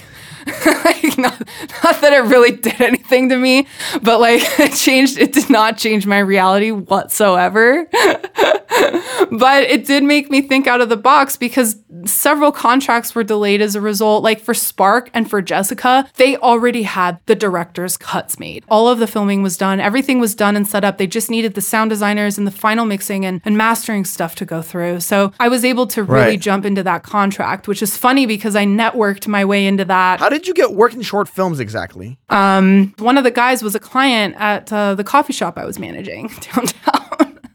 so it Oh, just really? you know things like that happen. Yeah, really. Like he he came in every day uh, to get coffee, and uh, I was working at one of the other locations. It's how I met him. But then eventually he came to the one I was managing, and uh, we got into a conversation. And I was like, "Yeah, I'm looking for some sound design contract work. Blah blah blah. I'm looking to do some short films." And so we ended up talking, showed him my portfolio work, and then they hired me on to to do those two contracts. And basically after that, I was like, everything is stunted. So I was like, how can I avoid being dependent on a contract as a sound designer and as an audio engineer, as all of these, you know, multidisciplinary titles I can add to my stuff? I'm like, how can I be independent, you know, through a lot of this stuff? Because I, I didn't want to be dependent on other studios having work for me or not, and then having to invest my time into that to just get paid. So I was thinking outside of the box and long term, which is where I came up with that, where I was like, well, I'm going to turn this into a giant grant proposal where I'm not only doing my mirror works and stuff like that, I am also doing a little bit of research exploration into digital media design and 360 degree rendering, NFTs and stuff. And then I, I basically want to create a hall of mirrors, but in the virtual metaverse. So, I, and then it just, you know, I'm, I'm, I'm trying to also trailblaze something for people in our fields to think that it's not just a dead end for them is to getting hired at a studio somewhere. Like you can work, maybe have the idea to, you know, and what I want to accomplish too with East Sunrise Productions eventually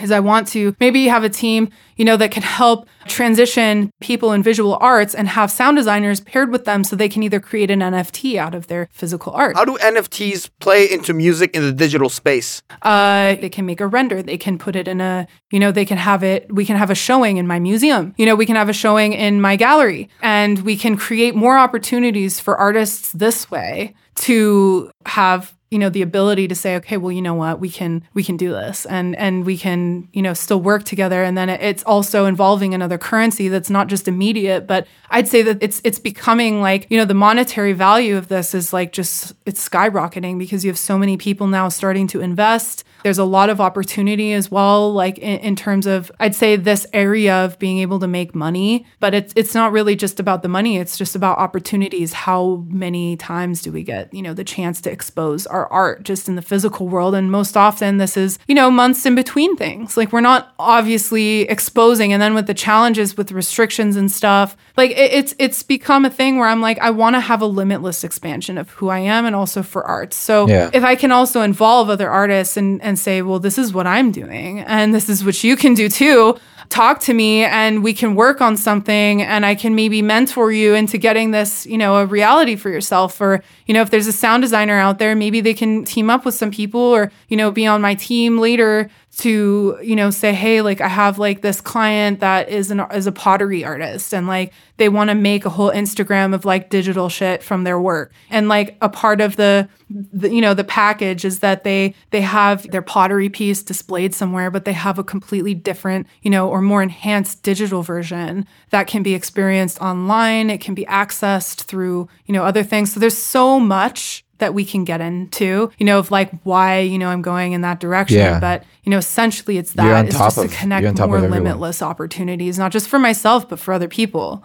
I mean, you're growing. Yeah, exactly. Yeah. You're growing like because Yeah. that's the thing. I feel like audio and music, it's a digital thing. It's a digital thing, and you can distribute it however you want and connect it to how whoever you want. So I think that Mm-hmm. that's like really great that you're investing in that. And like I said, uh, you're the first person on this podcast so far that's discussed that. Um, and I think it's a, a really really interesting thing to, to get into. But uh, stepping back from that a little bit, because there's definitely a lot of digital stuff happening in your life. You also had experiences professionally in the, for lack of a better word, workforce. Like we mentioned, you being an audiovisual technician. Uh, let's maybe get into all of that. Uh, you worked at PSAV for a little while, and you also did a rock camp for girls. Let's talk about those two experiences. How were they for you? PSAV was funny. I definitely had like, you know, a love hate relationship with being an AV tech. I mean, it was just its own thing. I was doing it because it was like a higher pay.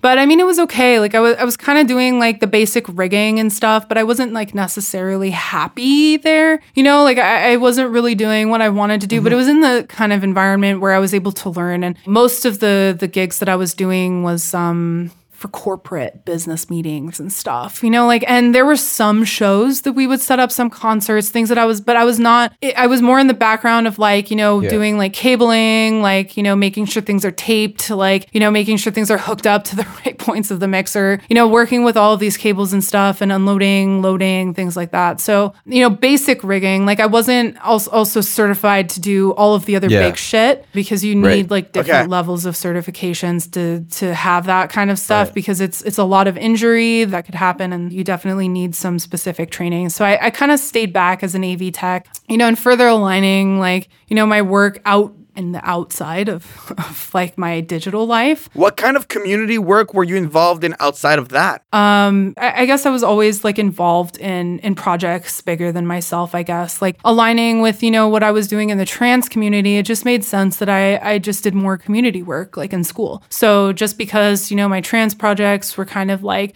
I, I had stalled my gigs and the acceptance of my gigs after I got uh-huh. accepted. Like just you know I was taking the ones that I really wanted to to do. So that was like tribal gathering or um uh, what's it called? Uh, there's that festival in Switzerland. I don't know why I'm forgetting these names. it's just like this is the ADHD. It's like fuck this. Like I just, you know, I can like talk at ends the details about what people like would wear, like you know, sound and all this abstract shit. But then when it comes to like a name, like I'm like I feel like a dumb, like you know, like I, I just feel dumb. like, uh, but yeah, right. Uh, so I, I I'd basically just you know I stayed like more in the forefront too of community work because it's always been important to me. Like anywhere that I'm at, I can always improve things. I can always make things better. I can always succeed. Yeah. Um, Okay. and that's the mindset through any type of adversity I faced is I don't care what it says. This experience that I'm having right now or the difficulty is temporary. And it's gonna be even more temporary and shorter if I do something. That's a great mindset. And see what is in with my power within my power to do. So I created, yeah, I mean it's a mindset that I think, you know, has to prevail. It, it doesn't matter who you are, what's going on in your life, where you come from. Because I even come from a background where my parents, uh, you know, th- we lost everything. Also, around the time when I started my DJing career, like we lost everything in that recession. Like my parents would have been homeless on the street if it weren't for my aunt. So they were able to, they had to uproot everything and move to San Diego at that time. So, you know, even for me, like, you know, I, I could have said, I, yeah, I came from like a quote unquote privileged background, but nothing was really paid for for me. I still, you know, was, was with this mindset of like, I can fucking do anything. And I know that I can because I see the value in my self worth. And the who and the I am is, is clear. It became more apparent as I did the deep work, you know, invested in myself more that I really can do anything I want. And then through, you know, developing the, I guess, volunteer work, I'd say, or the work that I was doing for free for, you know, even for Sai Sisters, the networking, the people that I was, you know, making connections with. Talk to us about some of the volunteer work that you did in audio and music. I released a lot of singles. I did a lot of gigs for charity and stuff too. Like I played in a festival in Spain for charity. Like I would donate my fees to, you know, different causes. I did that for tribal gathering. Like I donated my fee of like a thousand dollars to uh, Geo Paradise, which helps like different tribal communities. Like I did that with Keys of Starlight. 80% of those proceeds uh, went to helping indigenous communities. Um, on reservations, especially in Australia, Canada, and the US. So Amazing. I just, I, I Wow. you know, I didn't collect much money. You know, like most of the stuff Right. was really just to invest in in uplifting other people too, because that's where I'm going. You know, and, and it only made sense that I did it at Concordia because I saw when I came into that there was an immediate struggle with professors. There was an immediate struggle with gender identity and students getting recognized and feeling seen. And it's at some point, it's like you kind of have to find a middle ground. You know, I'm I'm all about finding a middle ground and a middle point. Doesn't matter what you believe in, there's always a middle ground to be met somewhere. And you don't have to sacrifice your beliefs to be able to meet somebody halfway. You know, you don't need to give up who you are to be able to meet somebody halfway and listen to them.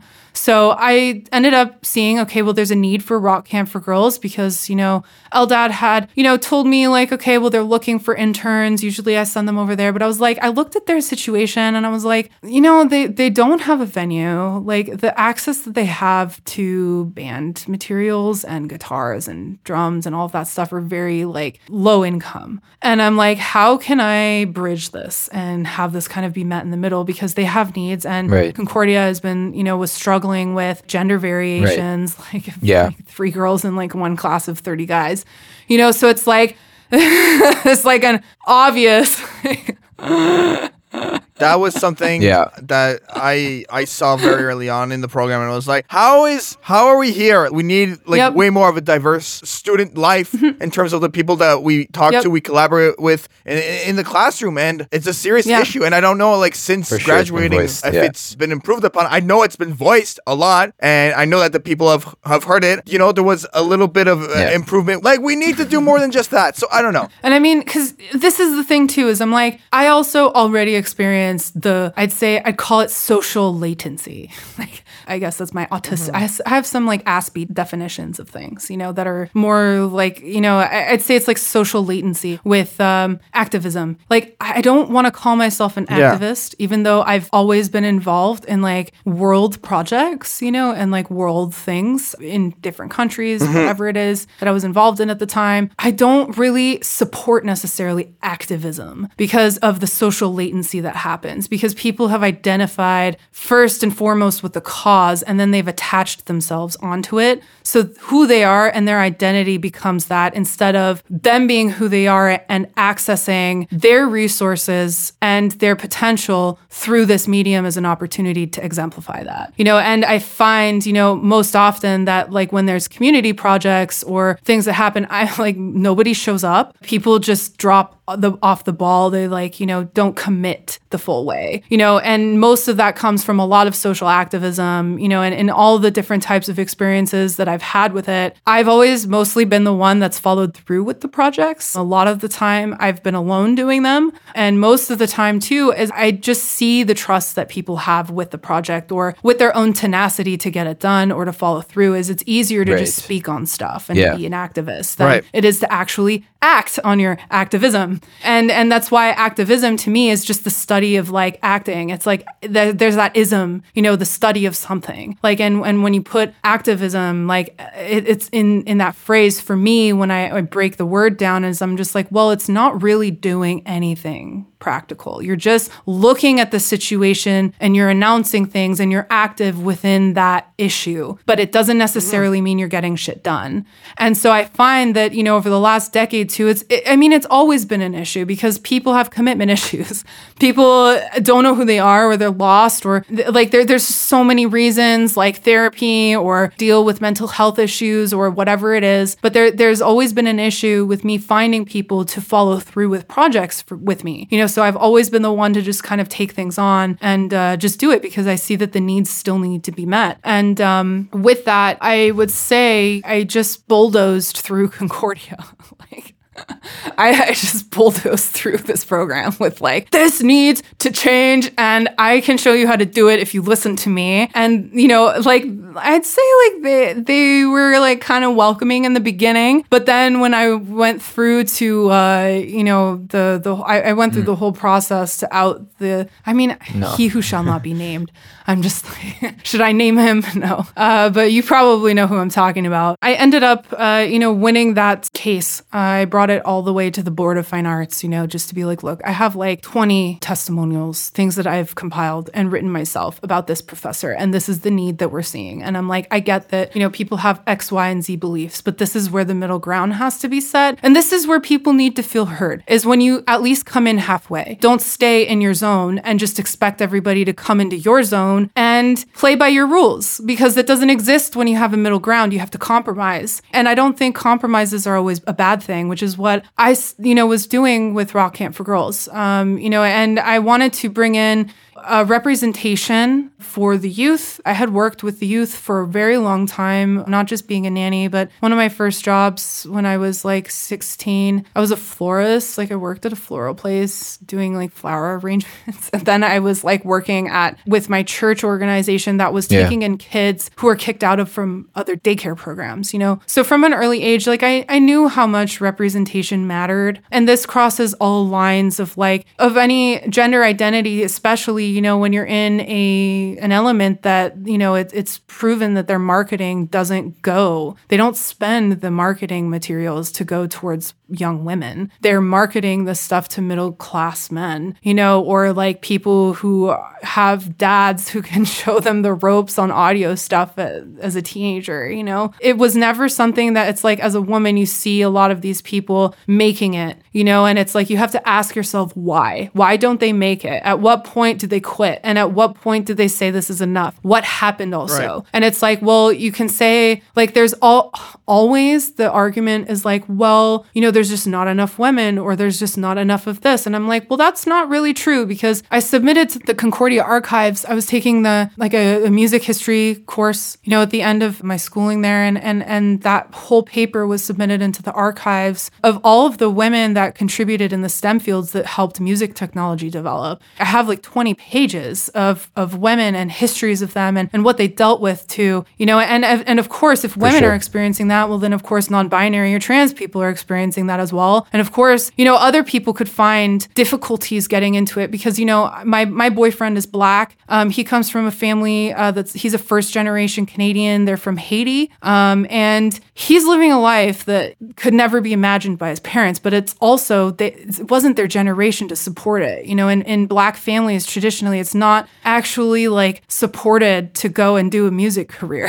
like it, it's not a thing that you encourage your your kids to do, and that's his perspective to own, you know. But it's just to say like there there were a lot of issues with representation, and then it boils down to family dynamics, and then it boils down to culture dynamics too, because you can't blame one thing or another for the complexity of stuff that adds up to why we're still here. Why don't we have this much representation? So for me to establish Rock Camp for Girls at Concordia meant that there would would be a consistent continuity of representation there that it's like not like they're putting their energy into the space as well and who knows maybe one of those girls who right. was like in one of my yeah. workshops is going to end up going to Concordia or developing an EA career like you don't know what you plant because it's it's crazy because I, I say that because when I was 15 in high school and in my my English honors class at the time fundraised for like these poets to come in and perform. So they were on tour doing like something called the Electric Whale Revival Tour. It was like a very weird, odd name, but of course I was totally for it. I was like, yeah, I'm here for this. Like, you know, and and it was a poetry, uh, basically my first poetry slam. And Derrick Brown, when I was 15, that's when I first saw him, and he like I fell in love with his poetry. He's the owner of Write Bloody Pub- Publishing. Okay. Tell us about poetry immersing itself in your art creation. Um, So I ended up now, at like fif- 15 years later, being influenced by him when I was a teenager and seeing like opportunities of representation. I'm like doing Yeah. sound design work for him, you know, videos on the side and stuff. You know, it's like that. That's wild to me that it can connect 15 years later. So you never know who you can influence and like who you can actually invest in, basically. And for me, I saw it not just as an investment for myself or for clout, but like you know, really that Concordia needed something to come in every single year and be represented, and they didn't have the means. It's like for me, like you can't blame an oil company for not producing free energy. It's not what they do. You know, like you can't blame an oil company for not investing back into like solar. Like it's just it's stupid to like think that well they're a company doing what they know best. Why don't you build another company that can compete with that and then eventually the market will change based on the individual's contribution and competition, you know, in the market. And I find like that creates more of a healthy dynamic than just like forced, you know, applications or most affirmative actions, you know, like I find like you, you lose out on some things because often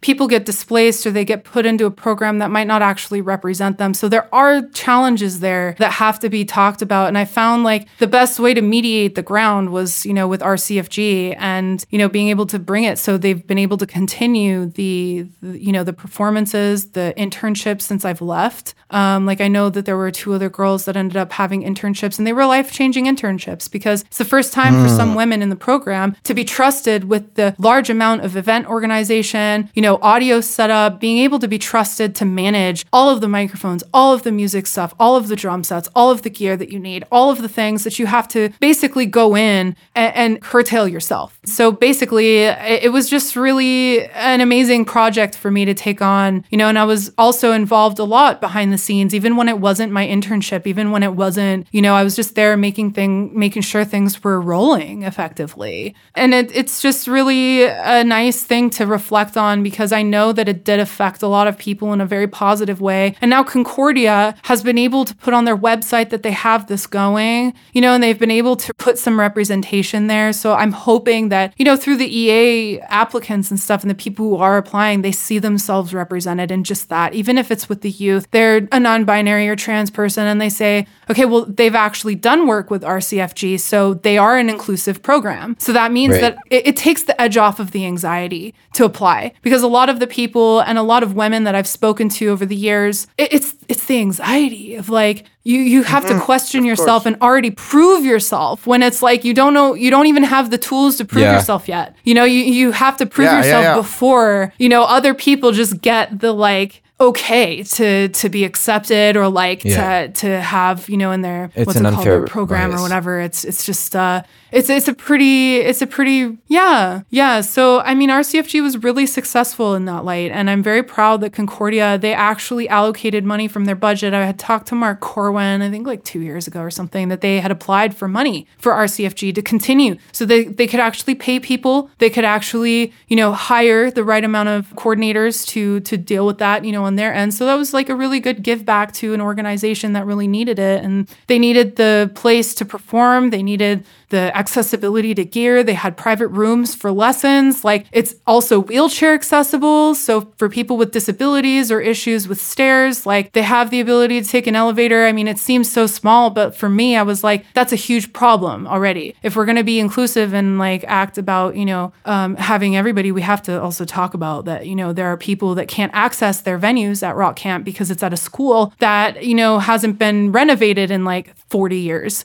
So they don't have elevators and they're just you know reluctant to stairs. So yeah, so essentially like i, I kind of you know got into that and um, you know i'd say like it, it was just like a cool way for me to um, to give back you know, and uh, have that under my belt. Um, and and that was like one of the awards that I won from this. Uh, it was just like a nice a nice application, like just do, doing community work in your degree and stuff. So Yeah, that was the course, Elspeth. McConnell Award. Yeah. So I mean, Wow. and, and it led me to a lot of things. You know, like I mean, in terms of representation, you know, and and and I'd say that that's the bigger problem is that people, especially women, you know, it, it, it took a lot of really strong women to make it, like to for Imogen Heap even, or for you know other other women, like to just I mean, even trans women. Take Wendy Carlos for example. It's a famous example of like strong people to make it and make a name for themselves, you know, to to have the representation be out there. So hopefully my trailblazing ends, you know, some of the anxiety struggles uh, for people. Yeah, absolutely. Yeah. Really, really inspirational stuff. I just want to like, I know, I know we're in an interview and it's like I'm supposed to say questions, but like I just want to say two words to you, and I honestly want to just say thank you. I think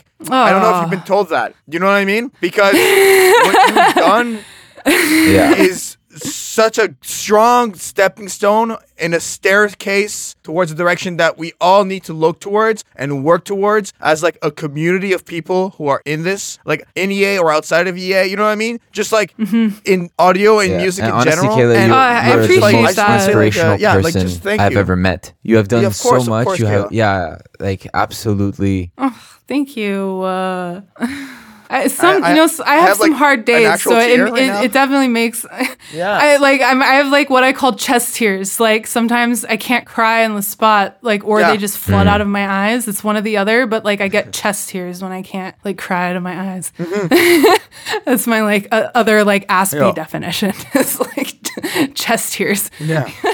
but yeah i really i really appreciate Well, that you know like yeah. I, I it's like i can say like you know I, i've been recognized by my peers in the traditional sense that i've been like hired for like nuit blanche projects i've been uh, taken on to write bloody Yeah. publishing you know to make like poetry videos for their new authors or you know now that led to working with a very well-known poet and i have a whole year contract with her you know and it's it's just all these associations come to a point where like i have Yeah. really bad days sometimes and especially as an artist it's like you just you're always in this like state of like permanent Yeah. reflection sometimes. Like of like am i mm-hmm. doing enough? Am i even worth it? that am i like syndrome. actually good? Like is the shit that i'm doing bullshit? And then mm-hmm. all the kind of work that you have put in yeah it's like mad imposter syndrome. And it's just like even with all the stuff that I've done, you know, it's like sometimes it just like you're in the present moment and you're like looking forward to your future in 10 years and you're like, well, like this stuff is done. Well, what do I do now? And the mind is kind of like busy trying to Of course. to. So you know, how do you stay create some stuff. motivated So with like all I- these different projects hear that, you run and that you take Like- on? Discipline. discipline. and, and and I'm not kidding by that. Yeah, That's something that I learned that. when I was practicing. I was practicing qigong and kung fu for a couple of years, and in my Mm-hmm. practice, I realized there's a lot of strength in movement and in pacing your movement and really getting that finite detail of like breathing and stuff. And I mean, I'd like to say that a lot of my spiritual work or like I guess my relationship with God, you know, if you want to talk about universe, whatever you want to name him, you know, it's it's all points to that same direction of your spirit and like your mind requires discipline. You know, and the mind especially it, it's a muscle that that requires training and we often give up after we haven't seen like any results yet. You know, we we give up and we mm-hmm. think that like our music has to be perfect before we release anything. We have to like we have all of these expectations and expectations are the killer of discipline. Expectation kills anything even remotely close to it. And it's like your motivation is fleeting. Motivation is emotional. Motivation is a part of the heart being like, yes, yes, yes, take me there. I want to go. I want to experience. I want to do all of this stuff. And like,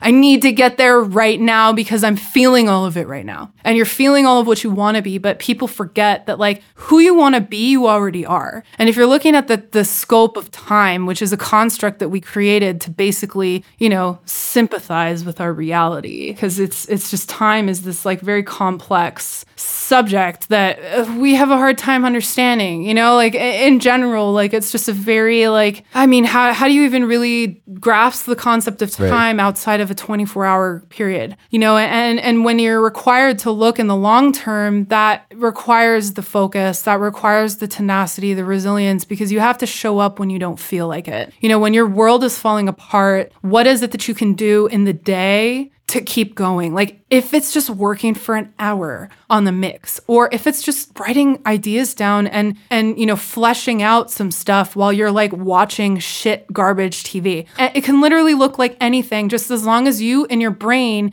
you're like I hate doing this right now, but I, I need to do it because this is connected to who I am. And who you are is the same person, the same brain you're going to be in 10 years from now. So that feeling and and the embodiment of that feeling and your goal is is what takes me there through like the difficult moments when motivation isn't there. Motivation doesn't meet me every day. Motivation is not, you know, mm-hmm. it, it's like the most like it ghosts mm-hmm. me. Like motivation ghosts me all the time. Like and, and I'm just like, why? You know, it's like a very bad, like, you know, I always swipe right, you know, or whatever, swipe left, like Yeah. on motivation, but it's like it, it, it shows me up or it's like the asshole from Tinder. Like, you know, it's like motivation is that like douchebag, you know, like where it's like you give it the chance and it meets you for a day, but then it ghosts you the next week. And then it's like, well, what falls into play and discipline requires the individual effort, right? What sports do you do to help your motivation? I mean, it could take it like as an easy example, like running for me. I was never a runner. I was always like super like heavy setted. I played softball for 12 years as a catcher, you know, or a shortstop, but mostly catcher. So I never liked to run. I wasn't fast. But then, you know, like about two years ago, I was like, well, I'm going to start walking home from work every day because it's a walking is like a very like I'd say like um it's it's it's not a praised form of cardio it's very underrated and undervalued but I started that way so I started with making goals for myself that I could meet every day Right, because short then your goals. brain automatically it, it, when you're disciplined yeah. and hard on yourself yeah obtainable goals you know? So yeah and and and even in my grant work and even when i'm like having hard days now i'm like well what can i do in the day right now to still meet a goal of like 15 minutes of working on something? It's like this 1% rule. Just put in 1% when you absolutely can't. And when i'm running you know when Yeah. my brain's like i fucking hate this fucking hate this fuck fuck you know? And it's like cursing. Like the whole time i'm out there but i'm like i'm sweating and i'm pushing myself and i'm like shut the fuck up. My body needs this and i'm gonna feel better afterwards. And i always do. You know even if i'm fighting myself through it but it's like your brain if you stop your brain doesn't have the chance to expand because you expand through the moments of that 1% right? That that little point of growth whether it's in your professional work sound design stuff anything you don't even remotely understand you can still develop a whole mastery of that of of that practice if you just do that 1% push for your mind to say okay i'm going to commit even just to this day. You know even sometimes i kick my ass and i'm so late and i procrastinate up until 9 fucking pm to do a workout or like you know to fucking send an email. You know like it's it's like i struggle with that adhd stuff every day. And i'm like sometimes i procrastinate up until fucking midnight you know but i still do it and i'm like i still kick my ass. And i'm like you get this little moment to procrastinate brain but i'm gonna fucking do it and you know i'm gonna do it. And every single time you choose that it's easier afterwards you know and, and it becomes easier to make those decisions because you you see the long-term results. You see that things are possible. You know if like I just gave up on my mirror collection and like the other projects that I'm working on right now and the networking and stuff. Like I, I'm actually connecting into McGill University at their CIRMMT Yeah. Lab, which is the Center for Interdisciplinary Music Media Technology. Mm-hmm. So what's the project that you're gonna do at McGill exactly? I'm actually, you know, trying to get my next my my other project that I'm applying for grants for to be researched there. You know, and I'm working now with people who are doing their PhDs. This is like PhD level work, but I'm I'm putting myself where I need to grow and obviously I'm scared shitless. Right. You know, I'm like I'm fucking terrified of these people. like I'm like I don't know shit like compared, you know, but that's the thing. That's the expectation that would drop the dream. Is like if I sit there and I'm like I cannot like, you know, actually like measure up to them. Of course not. I'm just starting. Like but I'm putting myself there so my brain can grow because every single time it's going to tell me it wants to quit because it's not smart enough, I'm going to continue to do it. And then the next week as that muscle kind of develops, it gets easier to bring on more weight to the research or the information or whatever project you're doing. So, I mean, it's a long ended answer for that, but essentially that's where it all starts for me and it's where it all ends is, is discipline and, and being kind to yourself too. Like I'd say, you know, I have a lot of self-care routines and a lot of like, Yeah. you know, I definitely ask for critical feedback for pretty much everything that I do because the critical feedback and showing people unfinished works helps me. You know, it's like our tutorials, you know, in um, East 305 or something. Like, it's like those tutorials actually meant more to me than the lectures because I was able to get critical feedback to develop my work in a way where my brain was like, it needs to stop here. But then giving it that extra percentage to grow, it, you know, it eventually evolved. So, you know, I, I definitely say that if you're not motivated with stuff too, that's also an option is just show your work to somebody. Like put it, put it somewhere so you can get feedback or a result of something so you can trick your mind that you've met your end goal already. It's almost like a trick, like a mind play where it's like you can show your work for somebody so it's like you're submitting it, but it's like you're getting all this critical right. feedback and then your brain is like Yeah. anxiety or something. Like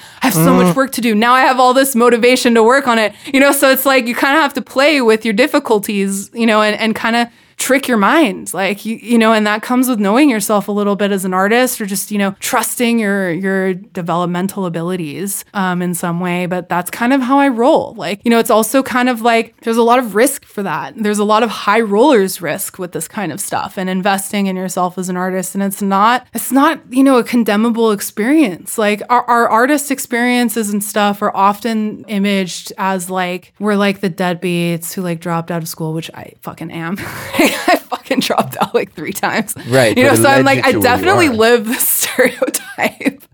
But there's a huge but there, you know, but it led me there. You know, but I'm like, we we don't get, you know, appreciated for where we end up. You know, we only get looked at for the struggle and like all of that stuff, Right. which is the emotional inspiration and whatever that motivates people initially. But you know, what I have to say too in involving yourself as an artist and just being motivated to all do all of these things, it's like it, it just it comes down to passion should be the fuel, not the objective. And most people think motivation and passion is the objective to why they do things, but it's not what makes you wake up every morning. The big why is actually much deeper than that. Passion is just the fire, it's just the light that kind of shows you the way a little bit. It, it helps you guide you through difficult moments, but sometimes passion also isn't there. You're kind of like, I mean, I, I get that. Like, you know, I, I have hyperfixations with autism. Like, I'm fucking obsessed with something for a year and then it like falls off the face of the earth like it never existed. Right. You know, so some projects I, I really have to fight tooth and nail to be like, you're Yeah. finishing this, you're finishing this, you are finishing this. Actually, like, and you know, it's I know that you're just pretty like open about hardcore this. self-talk. Uh, so Like- I just want to talk about it. I want to talk about how being Yeah. on the spectrum has shaped your work. Like what habits or approaches take part in your artistic processes as a neurodivergent person that you now realize differ from a neurotypical artist. Definitely, I'd say like my use with complexity. And when I say complexity, this this means like taking and finding literally whatever I can to make something out of it. You know, and a lot of artists, especially in the sound design world, they're like, you know, and now with sample packs and like all of this shit, like you're able to buy packs of sounds. Right. You can download like people typing on a keyboard instead of doing it yourself, you know? And there's like that whole fight of like, you know, if you're going to produce your stuff, everything needs to be auto generated and whatever. But it's like, you know, the same th- parallel that I have with my mirror collections and hyperfixations and obsessions with that. Like, not many normal people would go Yeah. through the garbage to just break glass. Like, not many people would just go through that to just shatter stuff, you know, and then have the vision of what it can be greater than that. Not everybody has the, you know, will to want to fucking wash every broken piece or take a whole sound bank of stuff and then use that for an entirely new project. Meaning, like, I could, I, I even in my music, and that was all, often a fight with like live sets and performances and shit. And like, how much sound did you make on your Yeah. own? Like, Is it just is it just the samples? bass line Yeah. or like did you like you know is it a sample pack is that atmosphere like a vst or like did you use analog and it's like it always has to be like the certain way and it's like ugh. Uh, so for me i'm like well i With the definitely voice.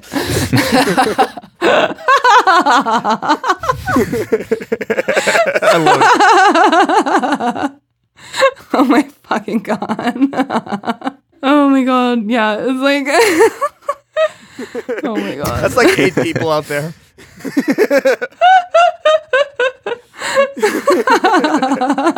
like eight of us oh my like God. It just has to be this way like yeah but i mean it's it, it's definitely Yeah, like, it absolutely. definitely is that way I definitely get that. Like Like when I use No, I samples, know I'm what you like, mean. oh, Like- are people gonna think this? Like- are people gonna think that? That I'm using a, uh, yeah. Like where's the line? Yeah, there, there's a lot of like you you doubt yourself because it's You're like well I didn't it, yeah know? like You're I didn't create this but I'm ways. actually you are still creating it because you're manipulating it. it. It wasn't what sh- yeah. So there's a lot of like things like that that I dealt with in music, especially being like dealing with these pretentious fucking people who are like, well you can just like it's just like it has to be this way and you're not a real artist and I'm like well what the That's fuck true. I'm not doing art That's for true. you so I don't care. Like I'm not like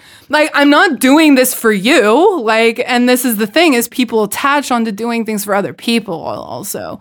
So it's Right. like I find like a lot of what my reality is in, is is in is even with the music that I released, it was different than the other progressive trance that I was DJing. Like the music that I was producing was far different, more complex, and you know there were really only just one or two labels that represented that complexity. And I mean, like I'm talking about a lot of sounds condensed into like one moment or a frame of like you know 10 seconds or something like that. And and and I think too that's what pulled through and shined through my application to get my fucking acceptance into EA. You know, was was like my obsession with like complex Yeah. sounds and squashing things like together, you know, and I find like just things that I, I, I really like to get into, you know, a lot of like uh, quote unquote normal people or like neurotypical people, I'd say they, they're, they're not like looking at or peering into. So a lot of the autistic reality is, is actually being sought after right now. You know, I, I'm actually working with a recruitment agency that like helps autistic people find work. So I'm like actually asking like for them to maybe I can get hired at like Ubisoft or like, you know, in EA games. I know that like Square Enix has a lot of offices here. So I'm like I'm I'm networking my way to get into some kind of a part-time Okay. job situation where I'm making and producing sound for gaming.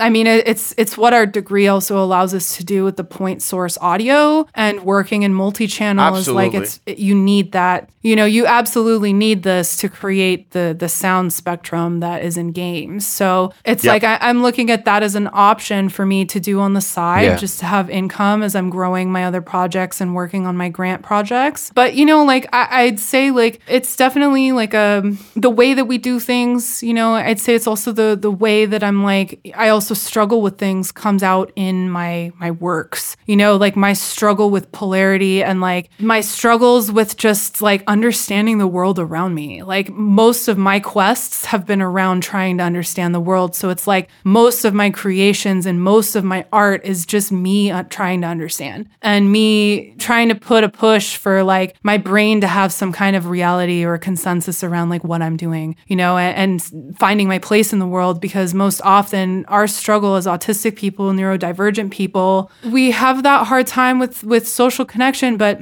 most people think that that's a, a stupid surface thing, but I'm like, actually, the whole essence of human nature is about connection. Like the whole primary asset of us, like if we go beyond like cavemen survivalist instincts, like the whole primary focus of getting even innovating, Right. and, and all innovation comes from the connection, comes from wanting to Yeah. improve something, comes from empathizing with the struggle. It comes from sympathizing with another person's experience enough to build something so that it doesn't happen again. This is why innovation has skyrocketed, you know, especially over the last like 100, 200 years, but even since, you know, the Renaissance times and, and these ages uh, in the middle, after the Middle Ages, like you have all of this art innovation and stuff. And a lot of this comes out of a purge to understand the world or to reflect out a bigger meaning to connect. So I find like, you know, the the neurodivergent experience, you know, is, is paralleled to that. Like we feel and it's often misconstrued that like we don't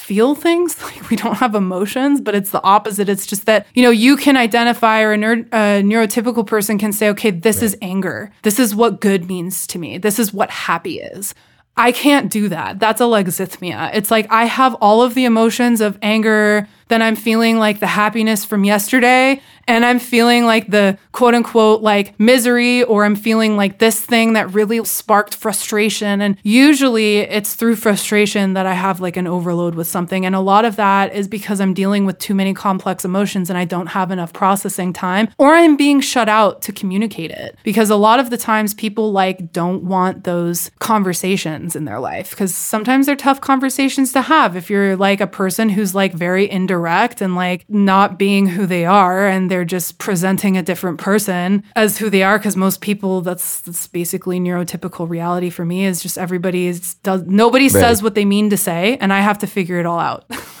And then I, I get hmm. blamed or like, you know, people get mad at me because I'm like saying what needs to hmm. be said and I'm talking about the very difficult subject matter or crossing the lines between extremes, which is one of my gifts and natural abilities is to see the polarities and extremes, but traverse the mediums between those things and find the middle grounds because it's it's my only choice. I have that one zero mind functioning. So for me to participate in reality, I have to embrace complexity. I have to go in deep and understand all of that and break everything down and then say, okay, well, if you're going to refuse my conversation in this, you're also refusing my connection into this because most of the time I relate to people through understanding. And I relate to saying, okay, say somebody tells me an experience about, like, say they lost their dad or they lost, like, their pet died. Well, I'd be like, yeah, my pet died too. Like, and I can, like, basically try to interject with their pain with a different type of experience that I could have felt pain. Even though in that moment, all of the emotions and things, you know, are above my head and like this swirly cloud, I won't know that I'm feeling like exhaustion or frustration until like the day after, like, or the pain until the day after sometimes. Like, I, I have to work through all of that stuff to get there. So I find like it's m- kind of mirrored through a lot of like how I use different art mediums. Like, I'm putting oil pastels onto glass. You know, like I, I'm like doing things that like normal people wouldn't do. Like with one of my mirrors, I have, you know, modeling clay shaped into an eye. I have like tempered glass coming, like I've I've individually glued like pieces of broken tempered glass to create this like crystalline like structure on top of the mirror with a link to it inside of a fucking eye. You know, that I'm like making modeling clay around to to form the eye. And then I'm using a heat gun to melt crayons and oil pastels onto a mirror. That's like, it's not supposed to be used that way, you know? Like, so I'm often using things that are outside of the box. I like creating new ideas. And even if something is like, I mean, it's one of my difficulties with my brain and being hired pretty much anywhere is that it's like once I, I can't know when the job is like officially done, you know, like because there's always things that I'm thinking about. My brain never stops running of like opportunities, options, things that could be done. Like maybe this reality could work, maybe this thing could work, maybe this thing could work, or like putting in different applications for like you know, tools that aren't usually made like that. Like they're not usually made to be used this way, but I'm using it this way to get what I want out of it or something that I I linked as being really cool. And it's a lot of it is is more intuitive and explorative, but that's also the ASD ADHD struggle is that with our brains, we often like hate following rules not because it's difficult, but statistically, it's faster to just do it instead of trying out different mediums of things by a structure. It's actually faster and you learn faster by just doing the thing and going into trial and error and failure than to just go through the motions and follow the one, two, three, four, five rules, you know, of what you need to do and accomplish. Sometimes that's gotten me into trouble, you know, with uh, my work and just being in, in professional settings because uh, there when you challenge Yeah. structures, obviously people are rattled by what they're used to. How has that impacted your professional work? I, I've actually found it more difficult to be in structures that are immovable than it is for me to, you know, just create stuff on a whim and, you know, use whatever I can essentially. So, yeah.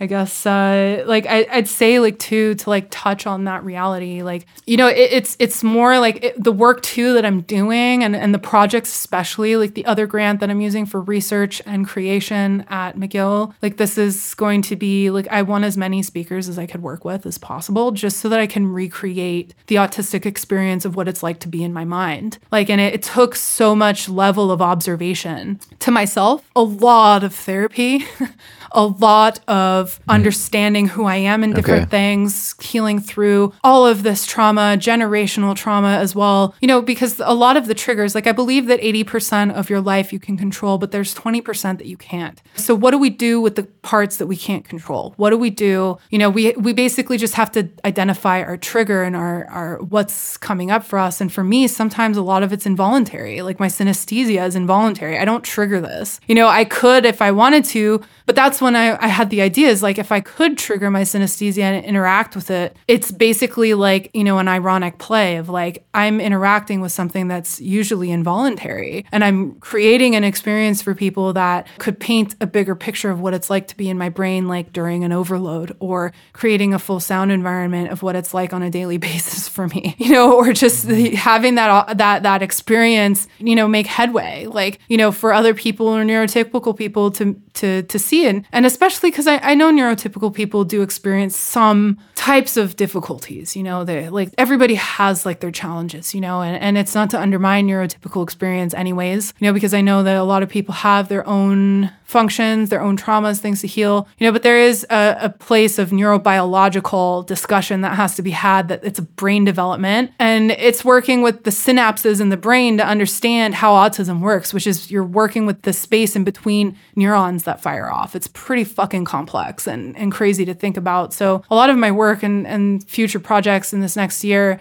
are really around getting that autistic perspective out there so that people can see themselves and experience it as well. Even with the AR mirror stuff that I was talking about, it's just interesting because they'll be experiencing through augmented reality what I experience through sensory processing disorder because that, you know, motion of like maybe their phone going onto the mirror and then something comes involuntary from the mirror. That's like kind of my reality of like having involuntary things happen to me that you can't control They can't control that action that's coming out of the mirror or the pieces falling off or things like this. You know, like it, it's just to show and challenge that 20% that we can't control also. So I'm trying to, you know, very systematically and like trying to weave together all of these deep, complex meanings into the autistic ex- experience as well, because, you know, we're often just seen as these like smart people who like do things and then, you know, I don't know, it's just like the the dude who's smart at math or something, or like the dog doctor that never trained to be a doctor but like knows how to do surgeries or some shit. Like it's always this representation in the media. So I'm like maybe I can also bridge this into a reality for people to experience and come to know and then hopefully that makes more ripples and waves into how other autistic people can see themselves and what's possible because I'm just trying, you know, I'm I'm defying every odd that I can. basically against myself and the yeah, world. Yeah, yeah, absolutely.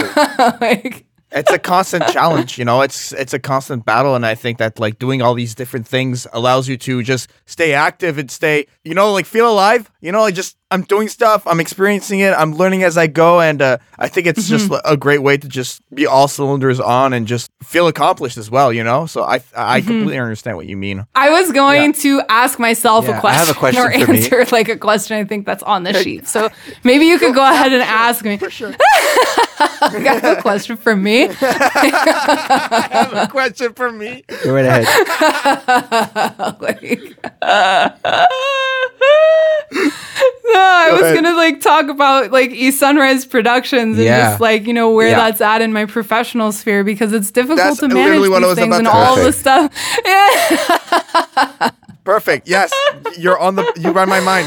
Go for it it's it's my like habit of interrupting or like you know just like just jumping like forward you know a couple feet. No, um, but, yeah, no, tell us about East Sunrise Productions for real. That's a yeah because that's a big part of, of like, what you do. You know, your website. Mm-hmm. I went through it. There's so many projects. You know, we talked about it in the intro. So yeah, let's definitely get into that side of your life because that's like very fascinating stuff. Yeah, and there's so much more that's going to be put on there this next year. It's great. I'm very excited to to be able to nice. put you know in my section that you know is like upcoming or like my featured sections, especially. Like I, am really looking forward to update that with the stuff that I'm starting. And uh, yeah, like I, I basically, you know, like another feat for autistic and ADHD people is like the professional career scope. It's like, how the fuck can you actually manage all this stuff? Well, basically, if you go to my website, like I came to create East Sunrise Productions because East Sunrise has a special name for me. It's like a secret name. Like I can't, like the letter E is always going to remain a okay. secret. Like for me and the people that know me, like in my closest closest points, but even for them I don't think they'll remember.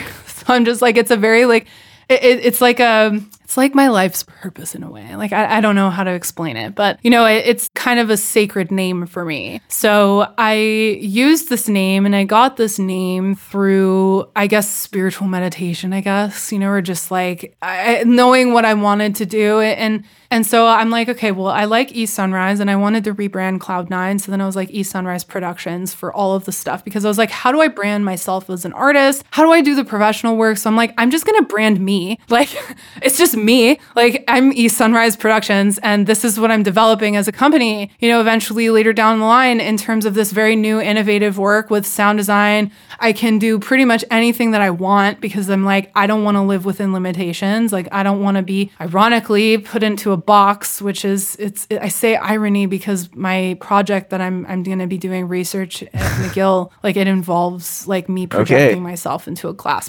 box. Yeah. So it's like I, it's like I'm doing I'm literally putting myself into a glass box to break out of a glass box and show people why you can't put people blo- in a box, you know? So I'm I'm basically taking like my struggles and I'm turning them into art into a very like, you know, fashionable sense where I'm like this is what I'm doing. But it, it doesn't stop there. So I'm like who I am is also involved in projects. I love poetry. Like I have a whole manuscript of poetry that I've been editing and like, you know, I've been working on like a, you know, in a workshop, like just, you know, having like a group once a month we get on Zoom and we write a poetry piece or we take like a piece of work that we need edited or feedback on and we all give each other really critical feedback. So I'm basically doing that mm-hmm. every single month because I'm always putting some kind of a work up for people to talk about and really give me like the critical feedback, like the harsh stuff, like the deep nitpicky stuff is what is what I really want, you know? And so I've been taking that, like my manuscript and stuff, editing it to shreds, throwing some stuff out.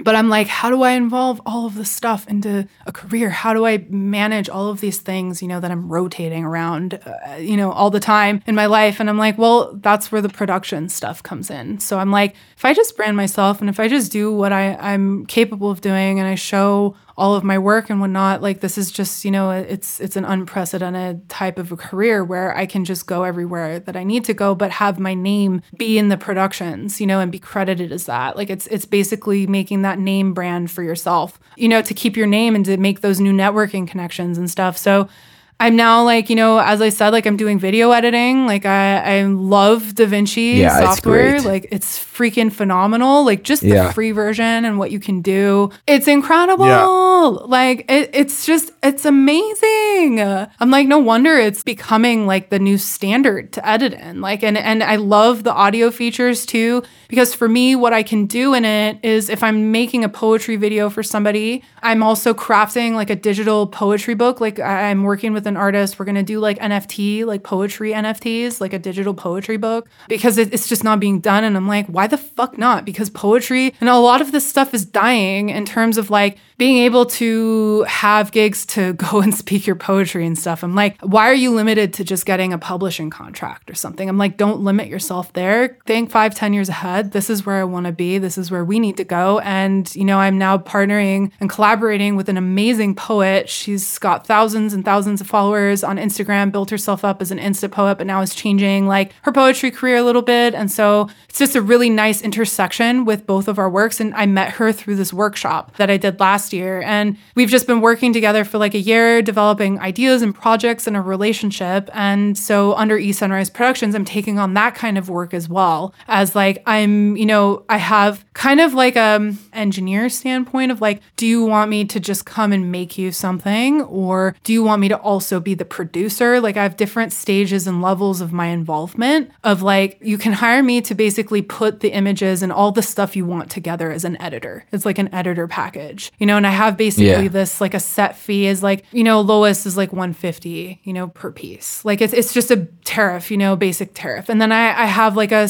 like an editor and producer, which is like, you're bringing me on for a short film or you need my input for certain things or you need the art direction or you need this other stuff because I have experience doing that, but it's not something that everybody needs per project. So I'm like, I just made it another tier of, you know, contractual work or freelancing work, saying like, I'm not just an editor, but you can also have a production package. And this is what we can start at as minimum. And I quote, I give quotes for people Um, and then I also have a package for community work. And then I also have, you know, a package for like more deep, like, you know, uh, recording stuff or, you know, if it, if it requires like a very extreme involvement. But usually that's covered like in the tier of, of editor plus producer like package, you know, of like, I, I'm also going to be in charge of like networking some things for you. I have to bring on recording artists, things like that. I take care of everything that's like very abstract for other people to deal with. So I've been able to clarify that on my website and basically just give like a staple of like who I am and what I can do. And basically, like, it took me a while to really understand what I want to undertake with it, which is basically like my professional collections, my personal collections, then my contracts and freelancing work. And, you know, what do I want to have stapled as the Sunrise Productions? And I'm like, well, that's what I'm all doing anyways. So I just decided to make it all one thing and just have a variations of projects and my hands in 10 different things. I mean, but that's that's who I am too. I, I thrive on Yeah. that. You know, I thrive on having a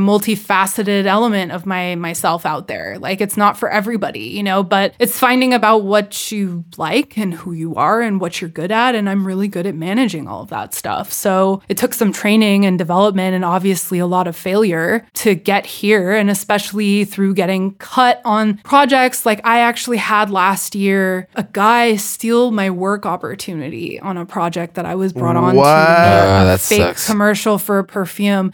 And I was working with this guy. Yeah. And this is why it helped me clarify. Like, if you go into my website, I have like my CV that's downloadable, but I also have, you know, Yeah. uh, under my fees and stuff, like my freelancing services, like you can request a quote. Basically, the way that I have it also helps my autistic brain. I've developed a questionnaire that you will have to go through and answer every question about your project, colors, sounds, textures, things like this. And they're kind of odd questions to ask about a mm. project, but that's how I see sound and color. So it helps me actually pick footage. It actually helps me edit. It also helps me structure the whole thing. And basically, how I got this working relationship with this poet is because she filled out her questionnaire and she, you know, submitted a contract with me. And I basically just took the questionnaire and I nailed exactly what she wanted in one of the first videos, you know, that I had given her as a draft. You know, and that's where I want to be is I want to be able to nail it in as much information as I can get from a person in their project and give them a draft that is exactly what they were looking for, essentially. You know, with obviously room to edit and whatnot, you know, and I did this too with Write Bloody Publishing this year. I had him and the authors as well answer all of the questions in there, go through like what the goal, the where it's going to be marketed to, if they're working with other people, if it's a collaboration, if it's whatever, just to avoid miscommunications or like having projects be dropped at the last minute because it's happened to me before that people don't trust my working process and I work differently than most sound designers or professional people do. And it doesn't mean that my product is less, it's actually more efficient and I really believe that in the efficacy of what I do.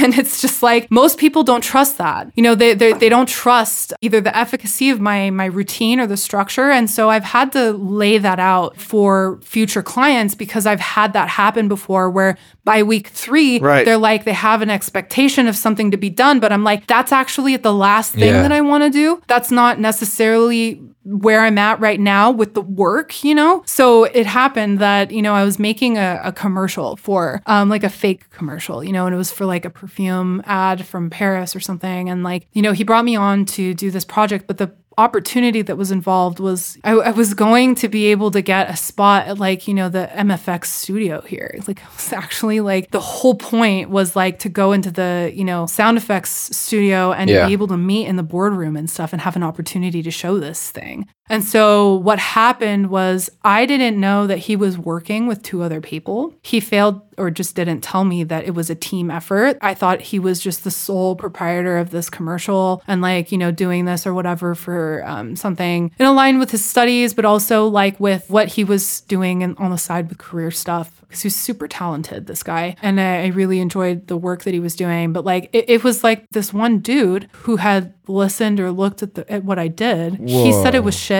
and he pulled the That's- project on me like last minute. That's awful. And I had spent like, you Wow. know, about a month. Yeah, it was really lowballed. Like it was fucking awful. Like, and, and it was really like, it, it was like turning a knife in me, you know, where I was like, I was so clear from the beginning, uh, you know, and there's days when I request feedback and meeting times and stuff that I've now been charging and making really strict deadlines that not just I have to follow, of but the client has to follow to avoid last minute changes or last minute drop Okay, see, how do you handle the financial side of East Sunrise Productions? Basically, if I'm at the three quarter mark, you still have to pay me 80%. Even if you don't use the video Yeah, of and course. even if You- you don't you use did the, work, work. that I'm making It's you, there. you still have to pay me and it's in the contract. You know, Exactly. So instead, I see this guy, like I- he he pulled the project for me. I had done the entire layout of sound. I did the whole layout of like, you know, and it's just like a 30 second, 1 minute thing, but I'm like the opportunity behind that was so big. I was like I can meet the whole like, you know, staff or the board of these people and I'm like that's a really good opportunity for professional stuff and even just networking. So I Yeah, lost that because some dude uh, that I didn't know was working with the guy I contracted with. And he just dropped the project and completely pulled everything. And then, like, if you can imagine, like, I found this, like, you know, a couple weeks later, like, I was like scrolling through Facebook and he finally announced this thing after they went and showed it and whatever. It was so bad, the sound. your like, I'm just like, really? Ugh, but not only that, but he so copied the layout that I did and the type, yeah, and the types of stuff. And I was like, this is so infuriating. I was so kidding. fucking mad kidding. and like salty and just pissed. I was like, I can't believe that this this happened, and and it's happened like that in a few different scenarios as well over the last two years working with people. So then it really like It needs to be said at the developed at the like, beginning. okay, this is difficult for me. How do I prevent this from happening? Then I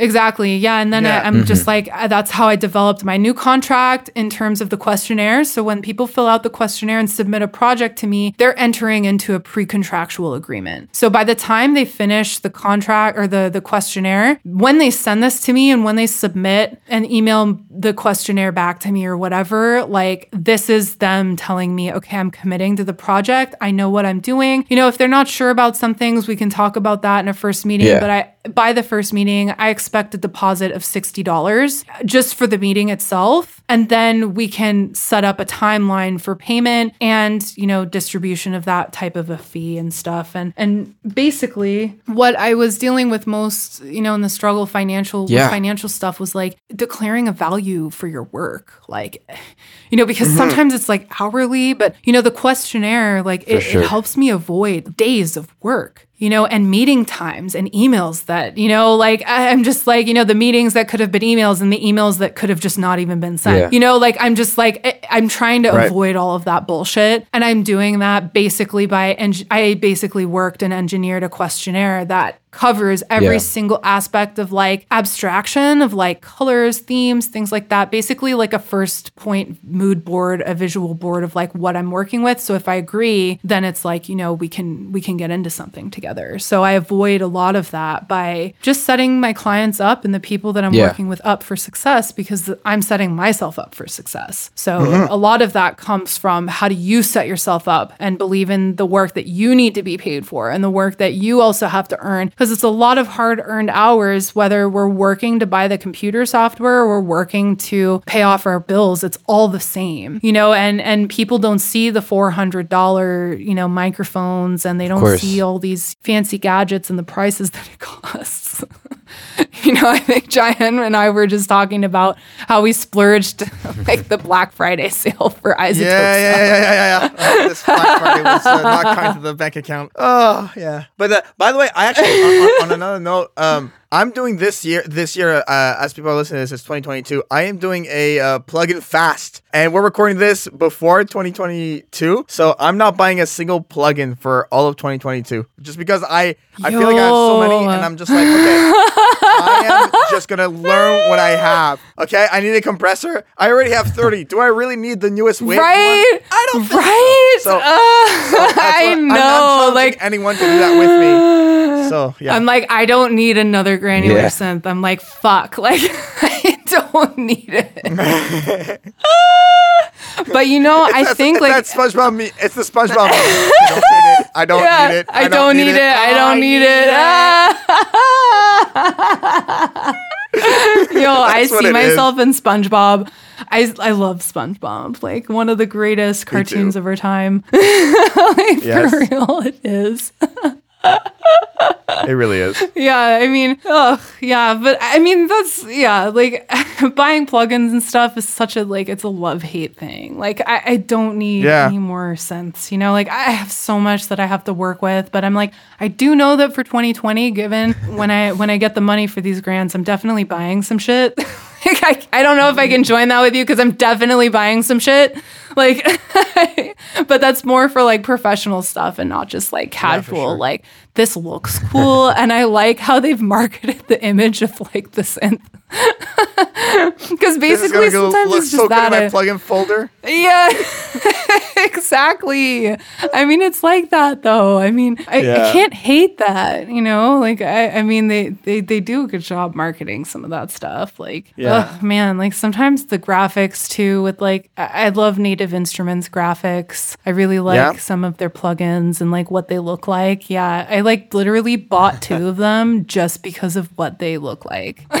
like Well, what, and what they're are some fucking go-to cool. plugins that you like? Like native Well, instruments. I, I- know you're a big native instruments person. I know. Wait, I know you use Absynth. I'm pretty sure I saw you in Latin Yes. Orchestra using Absynth. Yes. Yes. I remember this. Absynth. I love that one. Absynth. Absynth. So I love the Komplete. Yes. Like I just updated everything to the Komplete 13, and it's like I'm just like I hate saying this, but I'm like a native instrument slut. Like I just every time they come out with stuff, like I just I throw myself at it. I'm like I just throw myself into their technology, and I think it's also because you know like I have an Ableton push, but it also started with a lot of the Komplete softwares and like native instruments, Kontakt stuff, and like I really like native instruments really got me into a lot of the sound design stuff. It really did. Like Okay, yeah. you know, before you get into the big boys like Omnisphere and shit that require like fucking all your RAM juice, like a CPU, you know, it, Native Instruments offers a fuck ton of stuff. And the two that I bought just because they look cool. One of them was called Farlight. There's another one that's Ethereal Earth. I really liked the new Reaktor 6 and uh, which one? Razor. I used Razor relentlessly, like through my Nice. electronic music productions for like bass lines and things like that. But Straylight mm. and Farlight, they had the coolest fucking backgrounds. It's like you're walking through Blade Runner or something. You know, like it's like it it just looks like that. It's like a Dune movie. You know, like it's like a scene out of Dune. Yeah, yeah, yeah. Like I basically splurged on that too, when I'm like, I don't have the money for this, but I'm I'm gonna buy it anyways because I really need it, and I love granular synth, and I also really like the capabilities that it, it, uses for sound design and filmmaking too. Because most times, you know, when you're looking at making an atmosphere or something, if you can make it with voice, the brain is attuned to recognizing voice in like all different types of facets, so you're more likely to create emotion when you're using human voice. Uh, you know, if you're using like a, a sample from a chorus and then you're using that and putting that into, you know, plugging this into a granular synth and creating this crazy fucking atmosphere mm. from it, you're way more likely to Yeah. get an emotive response than just like a digital like thing Right. from Absynth, you know? So it's like I find Right, like, right. you know, I I definitely go towards, you know, VSTs and like softwares and stuff that like Mm-hmm. you know can allow me to not just like drool over the image of what it looks like, you know, of it looking cool, but also because of the, you know, what it offers. And those two though, they definitely hold fast. Like I really love them. I bought them earlier this year um, for the update. And uh, I'm obsessed. Like, I'm fucking obsessed with these two softwares. Like, it's just really, they're really great VSTs. But I mean, other than that, like, I often just record shit at random. Like, I, ha- I have, you know, a Zoom mic, I have um, an H6, and I often just like, I've carried it around random places. You know, like, it's again with the weird That's shit Kayla has in her backpack. us, though. like, Just, the weird shit Kayla Zoom carries around. we Like, go, and just like, oh, that sounds cool. it is. take out, take out this Zoom mic. yeah, it Yeah. totally is. It's- it totally is though. I mean, it's like I just like all the weird shit that I have in my bag. It's like that's one of them. Is just like recording relentlessly all sorts of different things and then just like fucking shit up with it. Like I, I just take it and I throw it into the fire, just like I throw myself into the fire, I guess. You know, Yeah. just like throw these sounds or these recordings, and I'm like, what can I do with this? Like I had a girl, um, she Right. played violin, but like really cool violin. Like the style of violin that she was playing was just different. So I wanted to record her, and then I made like some odd techno track out of it. And it's like it just I, I just took some of these samples that I was creating, and then I just like used it for some random shit. Like it, it's just I don't know, my brain just works like that. So sometimes it's not even like a program or a DAW or like you know software. It's it's uh. Would you know, often use your field recordings for your tracks? Oh yeah, definitely. I did this. Um, actually, I mean, it, it's for the track Magic Island. So that track that I released as a single, this came from a festival that I played at in Norway. Okay. So I was actually invited to play at um, Midnight Sun Festival. I played in uh, 2016 that year. I had been already once before doing like basic stage management and networking and stuff. It was a really great opportunity that I had in 2014 that year. So, and this festival took place in the Arctic Circle on the island of Værøy. So you have the Faroe Islands up there. It's like either a five hour boat ride. Which is what I took the first time. But then the second time, I did the badass thing and I took a helicopter. Oh, really? Oh my god, I took a that's hel- so cool. I took Oh, a helicopter in. It took me 20 minutes. I was like, I'm not sitting on a boat for five hours. You know, I'm I, I'm here to play, so I'm gonna like you know be bougie and get flown in. like, from the Hell yeah. So I did. It was so cool, and uh, it was really it was an even better experience than the the festival that took place two years prior in 2014 because they had it earlier on in the summer, so the sun kind of went below the surface of the water like it went just dipped below the horizon line so you had like a two and a half hour sunset and Oh, then it would just the, the sun would just come back up and it's like one in the morning you know? So this year that i went it was magical because i really got to experience the full spectrum of the midnight sun and just see it like dip down and it sits over the fucking ocean like staring at you. And the the the color of the sun changes. Like you can kind of look at it and like eye gaze you know with it. And then it just goes right back up and then around one or you know like in the morning or something around five you can't even look at it anymore like the sun is so bright but it didn't move and it didn't change it's just the most amazing thing so Wow. i actually made that track specifically because of the field recordings that i got there That's amazing. and i was able to like yeah I- i took a lot of what i was able to record like some sea eagles like i got it was just wild like I was able to get some sea eagles like screeching or whatever they do. I'm doing their like sea eagle thing. That's so cool.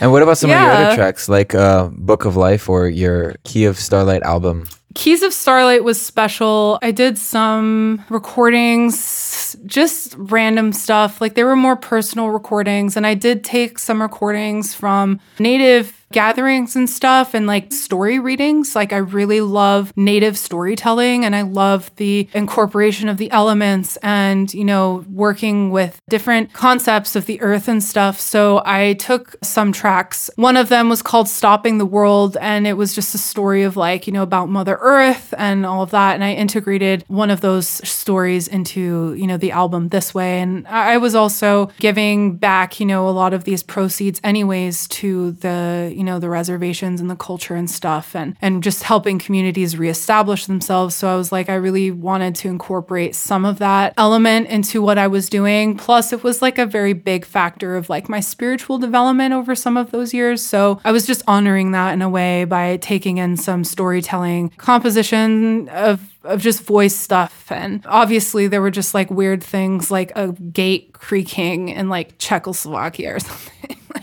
you know in Czech Yeah. Republic like just like like and making like a, a squ- like yeah like a squiggle or like a you know weird squishy sound with it you know and just working with the oscillation that way and just changing shit you know which I found really really great to do so that was kind of like in the beginning years of when I was like starting to experiment with taking recordings and like storytelling stuff or voice stuff and like taking it to a different level of like how to apply this to an electronic music track Yeah. without being a cliche, you know, and also dishonorable or, you know, just like taking in something that's like super u- overused and like just being monotonous with what's being created because everybody else is doing it. So, sound sampling and stuff was always like a nice, unique way for me to carve out my individuality.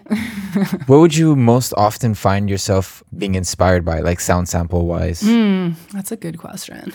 I think just my brain. Like, sometimes it's just really weird. I get like impulses to go record stuff. And then I'm like, sometimes I don't even know why I'm doing it. I just have an impulse to do it. And I guess it's good because, you know, instead of being very impulsive ADHD, like spending a thousand dollars and like driving myself deeper into financial debt or something like that, I'm like, you know, managing my impulses to go record weird shit. Right. Like even if it just sits into my sound that's a good bank and I cut it and, you know, $1,000.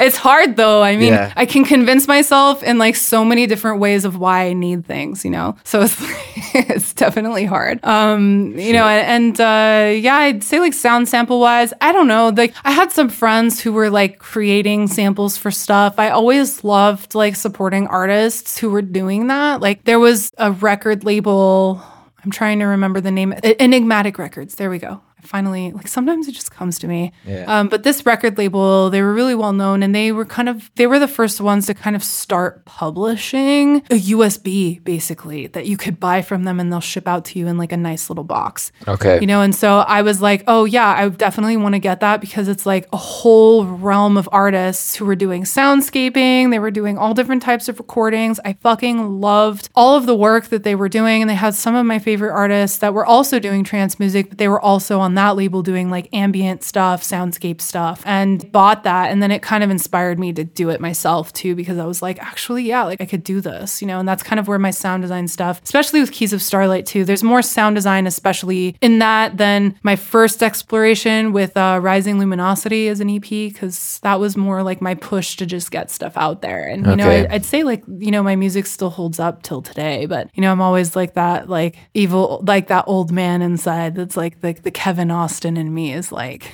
you know, Yeah, yeah. it kind like the Kevin Austin in me is like so critical, Yeah. you know, and is like it was shit, like you know. But that's kind of where I think I found the love and the motivation and the inspiration to like do sound samples was from Enig- Enigmatic Records. That's like, and- awesome. And, also like yeah, there was just a lot of other types of you know things that it could find in those times, and um, it was just really nice. So That is really cool. Very cool. And I'm also very curious because you've obviously done very successful things. What has been the hardest lesson that you have learned in your audio career so far? not to fall in love with your work. That's mm. been the hardest thing for me for Ooh. sure. Like the the number one thing. What do you mean by yeah, that? not falling in love with your work. Meaning Yeah. like when you have a piece and when you're also working on clients' visions and stuff, like you have to leave some space for their interpretation of your work. Because when you like fall in love with stuff, sometimes you become it rather than it being a product of who you are. Right. You become the piece you're making. And that's for me it's an ego like absorption. Like your ego is just absorbing everything creative instead of it actually coming to you know a, a place where you're evolving yourself and growing. And i mean that's it's okay to if you know exactly who you are you know exactly what you're doing you have like 50 years of experience and expertise and respect and and that definition of yourself in the industry. But at the same time those people get there because they don't fall in love with their work. And they're open to the interpretation and they're open to the experiences of other people because often you know and the hardest thing was you know getting shut down by my ideas not translating. Either my ideas were Right, too yeah. complex Right. they were too abstract. I had to again refurbish refine throw stuff out reimagine. And that's the hardest thing because the brain wants to be done. The brain is like i have the idea. It's been finished in my head since you thought of it. Why do i have to do this and put it into reality now? You know so it's like mm-hmm. it- for me the hardest thing was like it- because it's a balance between trusting yourself and then not losing yourself in society. It's also like when you get feedback from people sometimes it hurts a little bit. You're like ouch Yeah, Yeah. like, that's Yeah, like you just take Not- it personal almost. Yeah, you take it personally, Yeah. but sometimes people like you you discern a bit better who's actually there to harp on you and make it It- personal. it's difficult to take than cri- the uh, criticism. totally, It's totally. And I think The like hardest thing of being an artist.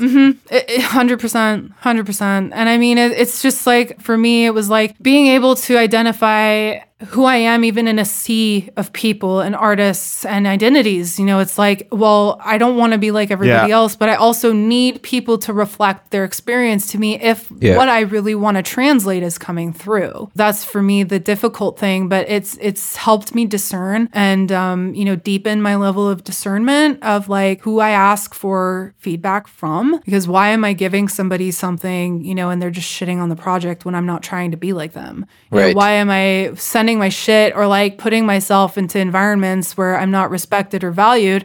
Yeah. but also you know like the people who want you to grow are going to give you the right feedback and and and courtesy to grow like they're going to give you the right steps to proceed to meet your goals and that's the feedbacks that's usually the harshest and usually Yeah. the most critical and by harsh i mean they're going to go in on your work Yeah. you know and when i go through feedback sessions with clients especially and even with you know projects that i'm doing even with my grant proposals. Like i have to pitch my ideas a thousand times over to make sure that i am living breathing eating and you know inhaling as much as i can the project so that it's 100% clear for me. Because if it's not 100% clear for me how can i expect the audience to even get a taste of what i'm trying to expose? So you have to also mentally give yourself that feedback regularly if it's not available to you. You have to remain objective to your work um, especially in audio because it's so abstract the world that we work in Yeah. um, you know i find that sound Yes. is the most abstract form of art it really is you're literally manipulating wiggly air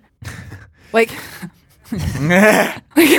like it- you're you're literally manipulating air. Like you're manipulating frequency that you can't see taste. Like it, you can't use any other sense except for your nerve endings you know your little ossicles in there. You, you can't use anything else but that to determine. But the other scope of synesthesia is pretty magical because i actually have my eyes. Like i actually have my eyes to rely on in terms of like a, a 3d space or the way that i hear feel and see things. I can actually rely on that to use in my work and stuff but i mean it's not a golden ticket to like the perfect art piece or production. It's like you still have to retain all of these other things to like align yourself with your goals but it, it's it's pretty fascinating what objectivity can do for your life and not just that your self-growth. And it, it's an amazing attribute to have in in all types of forms but for stuff that's really abstract like the work that we do Mm. it's really pivotal to have that objectivity stance because with abstract stuff it's also harder to relate anyways subjectively to what you're doing. So you you have to be emotionally invested into what you're doing. So when you're emotionally invested into something that's abstract that makes you connect to it it doesn't necessarily mean that it translates to your client and it doesn't necessarily mean that it's what they want or what you wanted as an end result to be exposed. Mm-hmm. So that's the hardest thing that i learned because it's always a development and it's always a development of detachment. Being invested in who you are in your work means that you're investing in your vision first and connectivity to your gifts rather than saying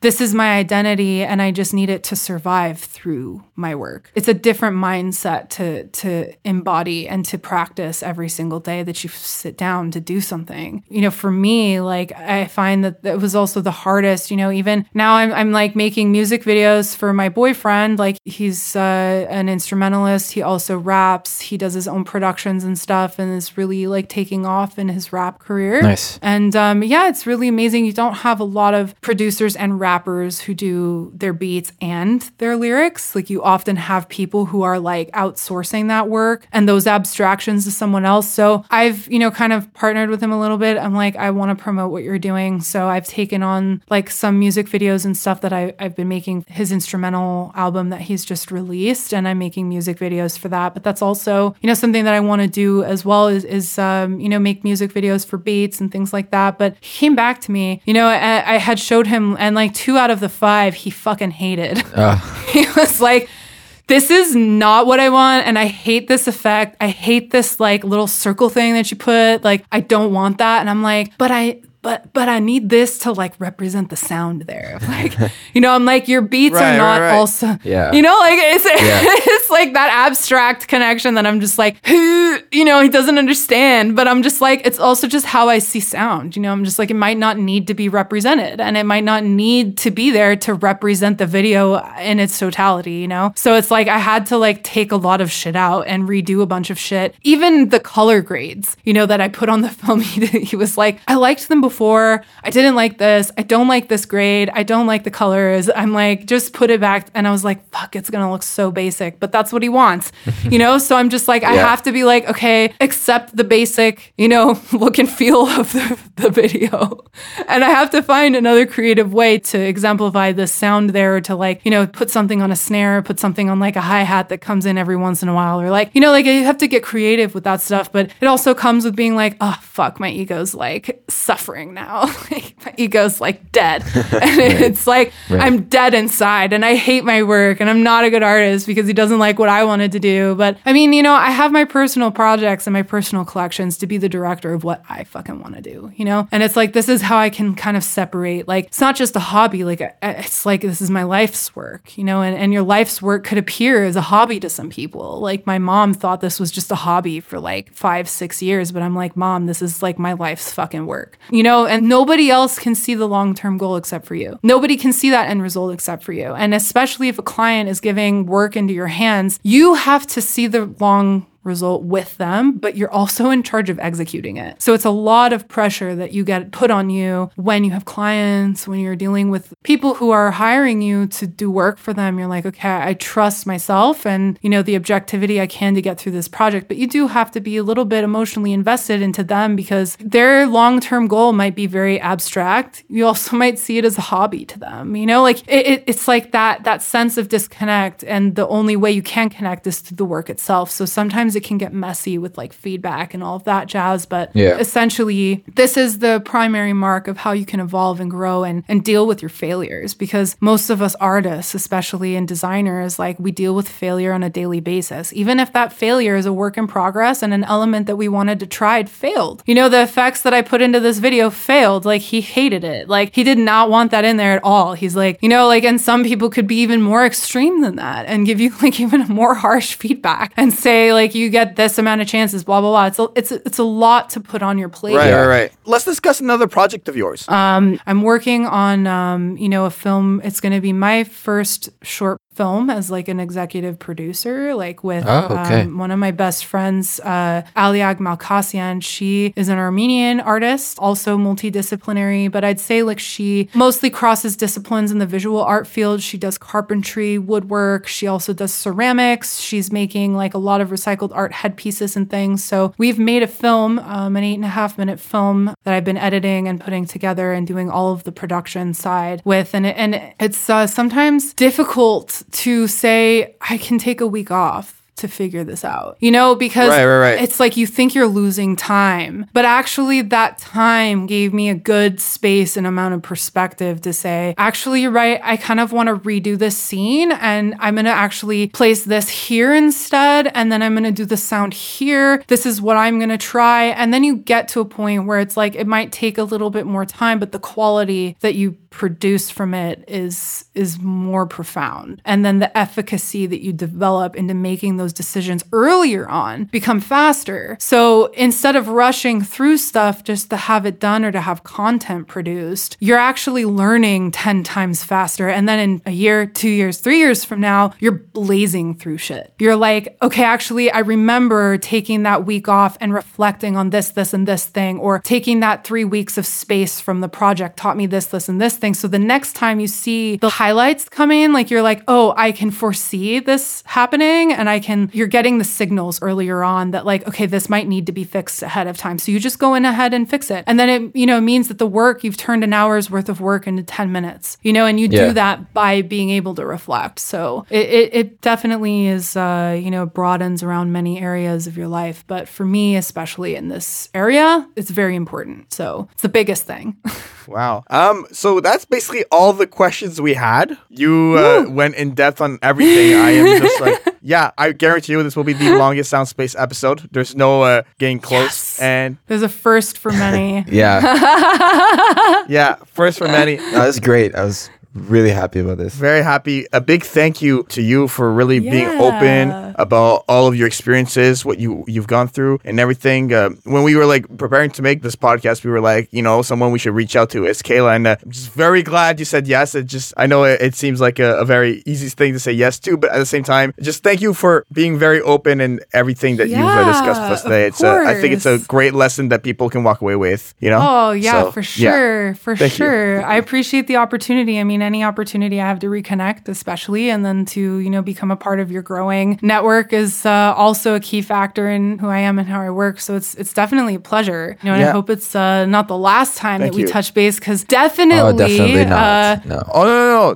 no way! We're definitely gonna be doing stuff together. after We have you to, hear like- the other projects that I'm doing. Yeah, yeah. We'll Like- reconnect for sure. for the sure. other things and the research projects all of this is uh, it's gonna it's a really exciting year 2022 and it came out of a very dark period of just trying Yes. to rebuild and rebrand and when i say dark you know it's just a lot course. of you know self-questioning Yeah. right? you have to define yourself and then put yourself out there and being vulnerable and stuff so you know and i think like if you're going to get into any kind of abstract world like ours you just have to be comfortable with putting yourself out there and just committing to that and discovering and exploring because it's basically how i got here today is through a lot of intense and invasive exploration so i hope that we uh, connect back in like a year when most of my projects and new stuff are launched Yeah, once your stuff are and, um, released. yeah really Yeah, exciting for sure. shit really exciting shit. So definitely stay tuned. You know, I have E Sunrise is my new artist alias on Instagram. So it's E dot sunrise. I mean, my at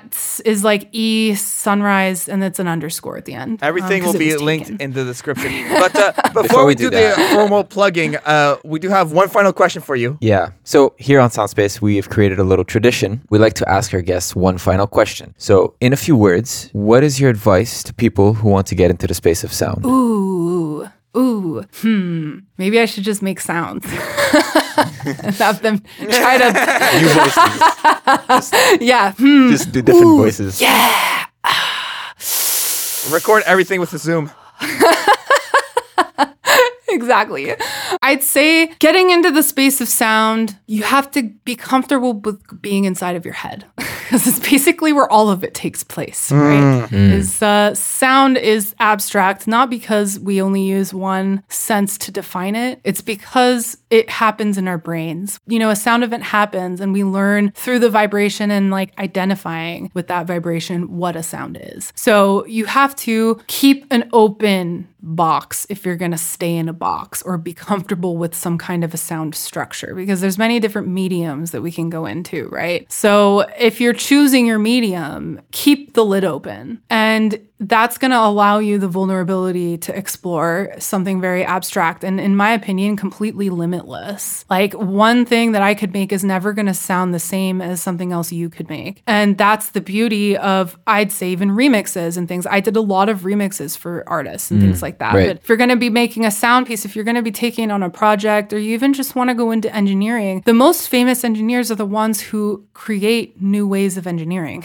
Like the ones who win Grammys and stuff, they're the ones who have developed their craft through a lot of trial and error and being inside of their head and being isolated with those sounds. So you have to definitely, if you want to get into the space of sound, just find some kind of structure to start in. It doesn't have to be your end result there, but you can always develop and evolve who you are through just keeping the lid open of that box because it's such an abstract world. And mm-hmm. we're blessed with this opportunity right now in this very, very, very, very, very unprecedented moment of history in technology. Mm-hmm. We're really living through this. And if you're here and you want to try to get into it, don't say that it's too late. Don't say that it's too soon. Just do it. Start anywhere, whether that's manipulating some shit on a free software. I mean, there's like a ton of stuff that you can have on your phone just to play around. Like, eh, you know, just to take a voice recording and manipulate it. Like anything that you can do to get your hands on for free, if you want to get into that, go with all the free shit first before you spend a million dollars, like with all these things that people think they need to get ahead. You don't need any of that shit. You just need a good brain who's willing to be vulnerable, keeping the lid open of that box, and just being disciplined in your practice, you know? So definitely open mind, open box. And I'd say it's not even an open mind. It's like you have to widen your mind, if that makes sense. It's not just about being open, you have to Right. widen your peripherals with Right. sound. So, and especially with where we're going with this next generation, a lot of the stuff and the new music that's coming out, if you're looking at pop culture, all of these things, like they're really embracing sound design and especially with VR, especially with gaming, especially with these things. We are entering in a phase Yeah. right now of society where we are going to be sought after. Gaming is sound huge. designers.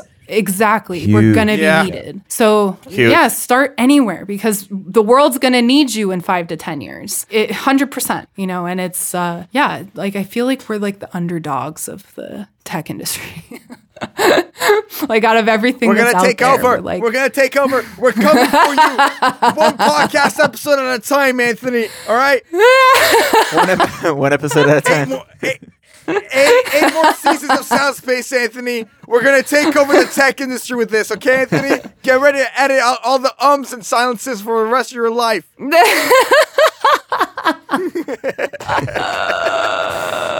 I love it. I love it. Okay. I love you guys. I love it. I'm going to be there with like a banner and like, In the back. yeah. I knew them first. I knew them. first. I will reserve a space for you guys in my metaverse. Don't worry. In the museum. I gotta get into that museum. I'm going to reserve Yeah, a yeah, special yeah, spot for you. I, I get Can't one wait. pixel. oh, Oh okay. my god! Well, Okay. thank you guys so much. This was amazing. Thank you. I really, uh, I appreciate everything, and yeah, like uh, just keep me updated with all the stuff you're doing. And uh, thanks for inviting me to your Discord community. And yes, Of course. so exciting, super, super Yes. exciting stuff. Yes, very exciting stuff. So all of Kayla's links will be in the description. Please go follow her. Please go check out her website. Everything is there, and uh, go support everything in her journey. Um, is there anything else you wanted to plug, Kayla? Anything before we move on to Anthony and the the podcast itself uh, for plugging, or are you good? I mean, no, I, I think I'm good. I I would say like, you know, I haven't, Okay. you know, I was gonna start some profiles on like locals.com and like different social media platforms, but they're not really running yet. So all of that stuff will be announced like on my Instagram and my website. Just send it to me and the link- afterwards, uh, and, uh, yeah, yeah, cool. yeah. It's okay. Yeah, cool. Perfect. Everything will be in the description. Okay, great. Anthony, where can people find you? All right, you can find me on Instagram at akachi.audio. That's A C A C I dot audio. You can find me on Spotify as Akachi, and my website is in progress. So once it is up, it will be in the description. Perfect. Uh, the podcast is available on all platforms, so make sure to go subscribe to us in your favorite podcatcher. Uh, you can follow us all our social media in the description as well, and uh, give us a five star review. We would appreciate it. As far as myself is concerned, jaianmusic.com is my website. If you need any mixing, mastering, or audio services in general, I am also available for work, and it just links to everything. I'm at Jaian Music on social media. That's gonna be everything. So for myself. Anthony and Kayla, this has been another episode of Soundspace. Bye, everyone. Thanks. Bye bye. Bye.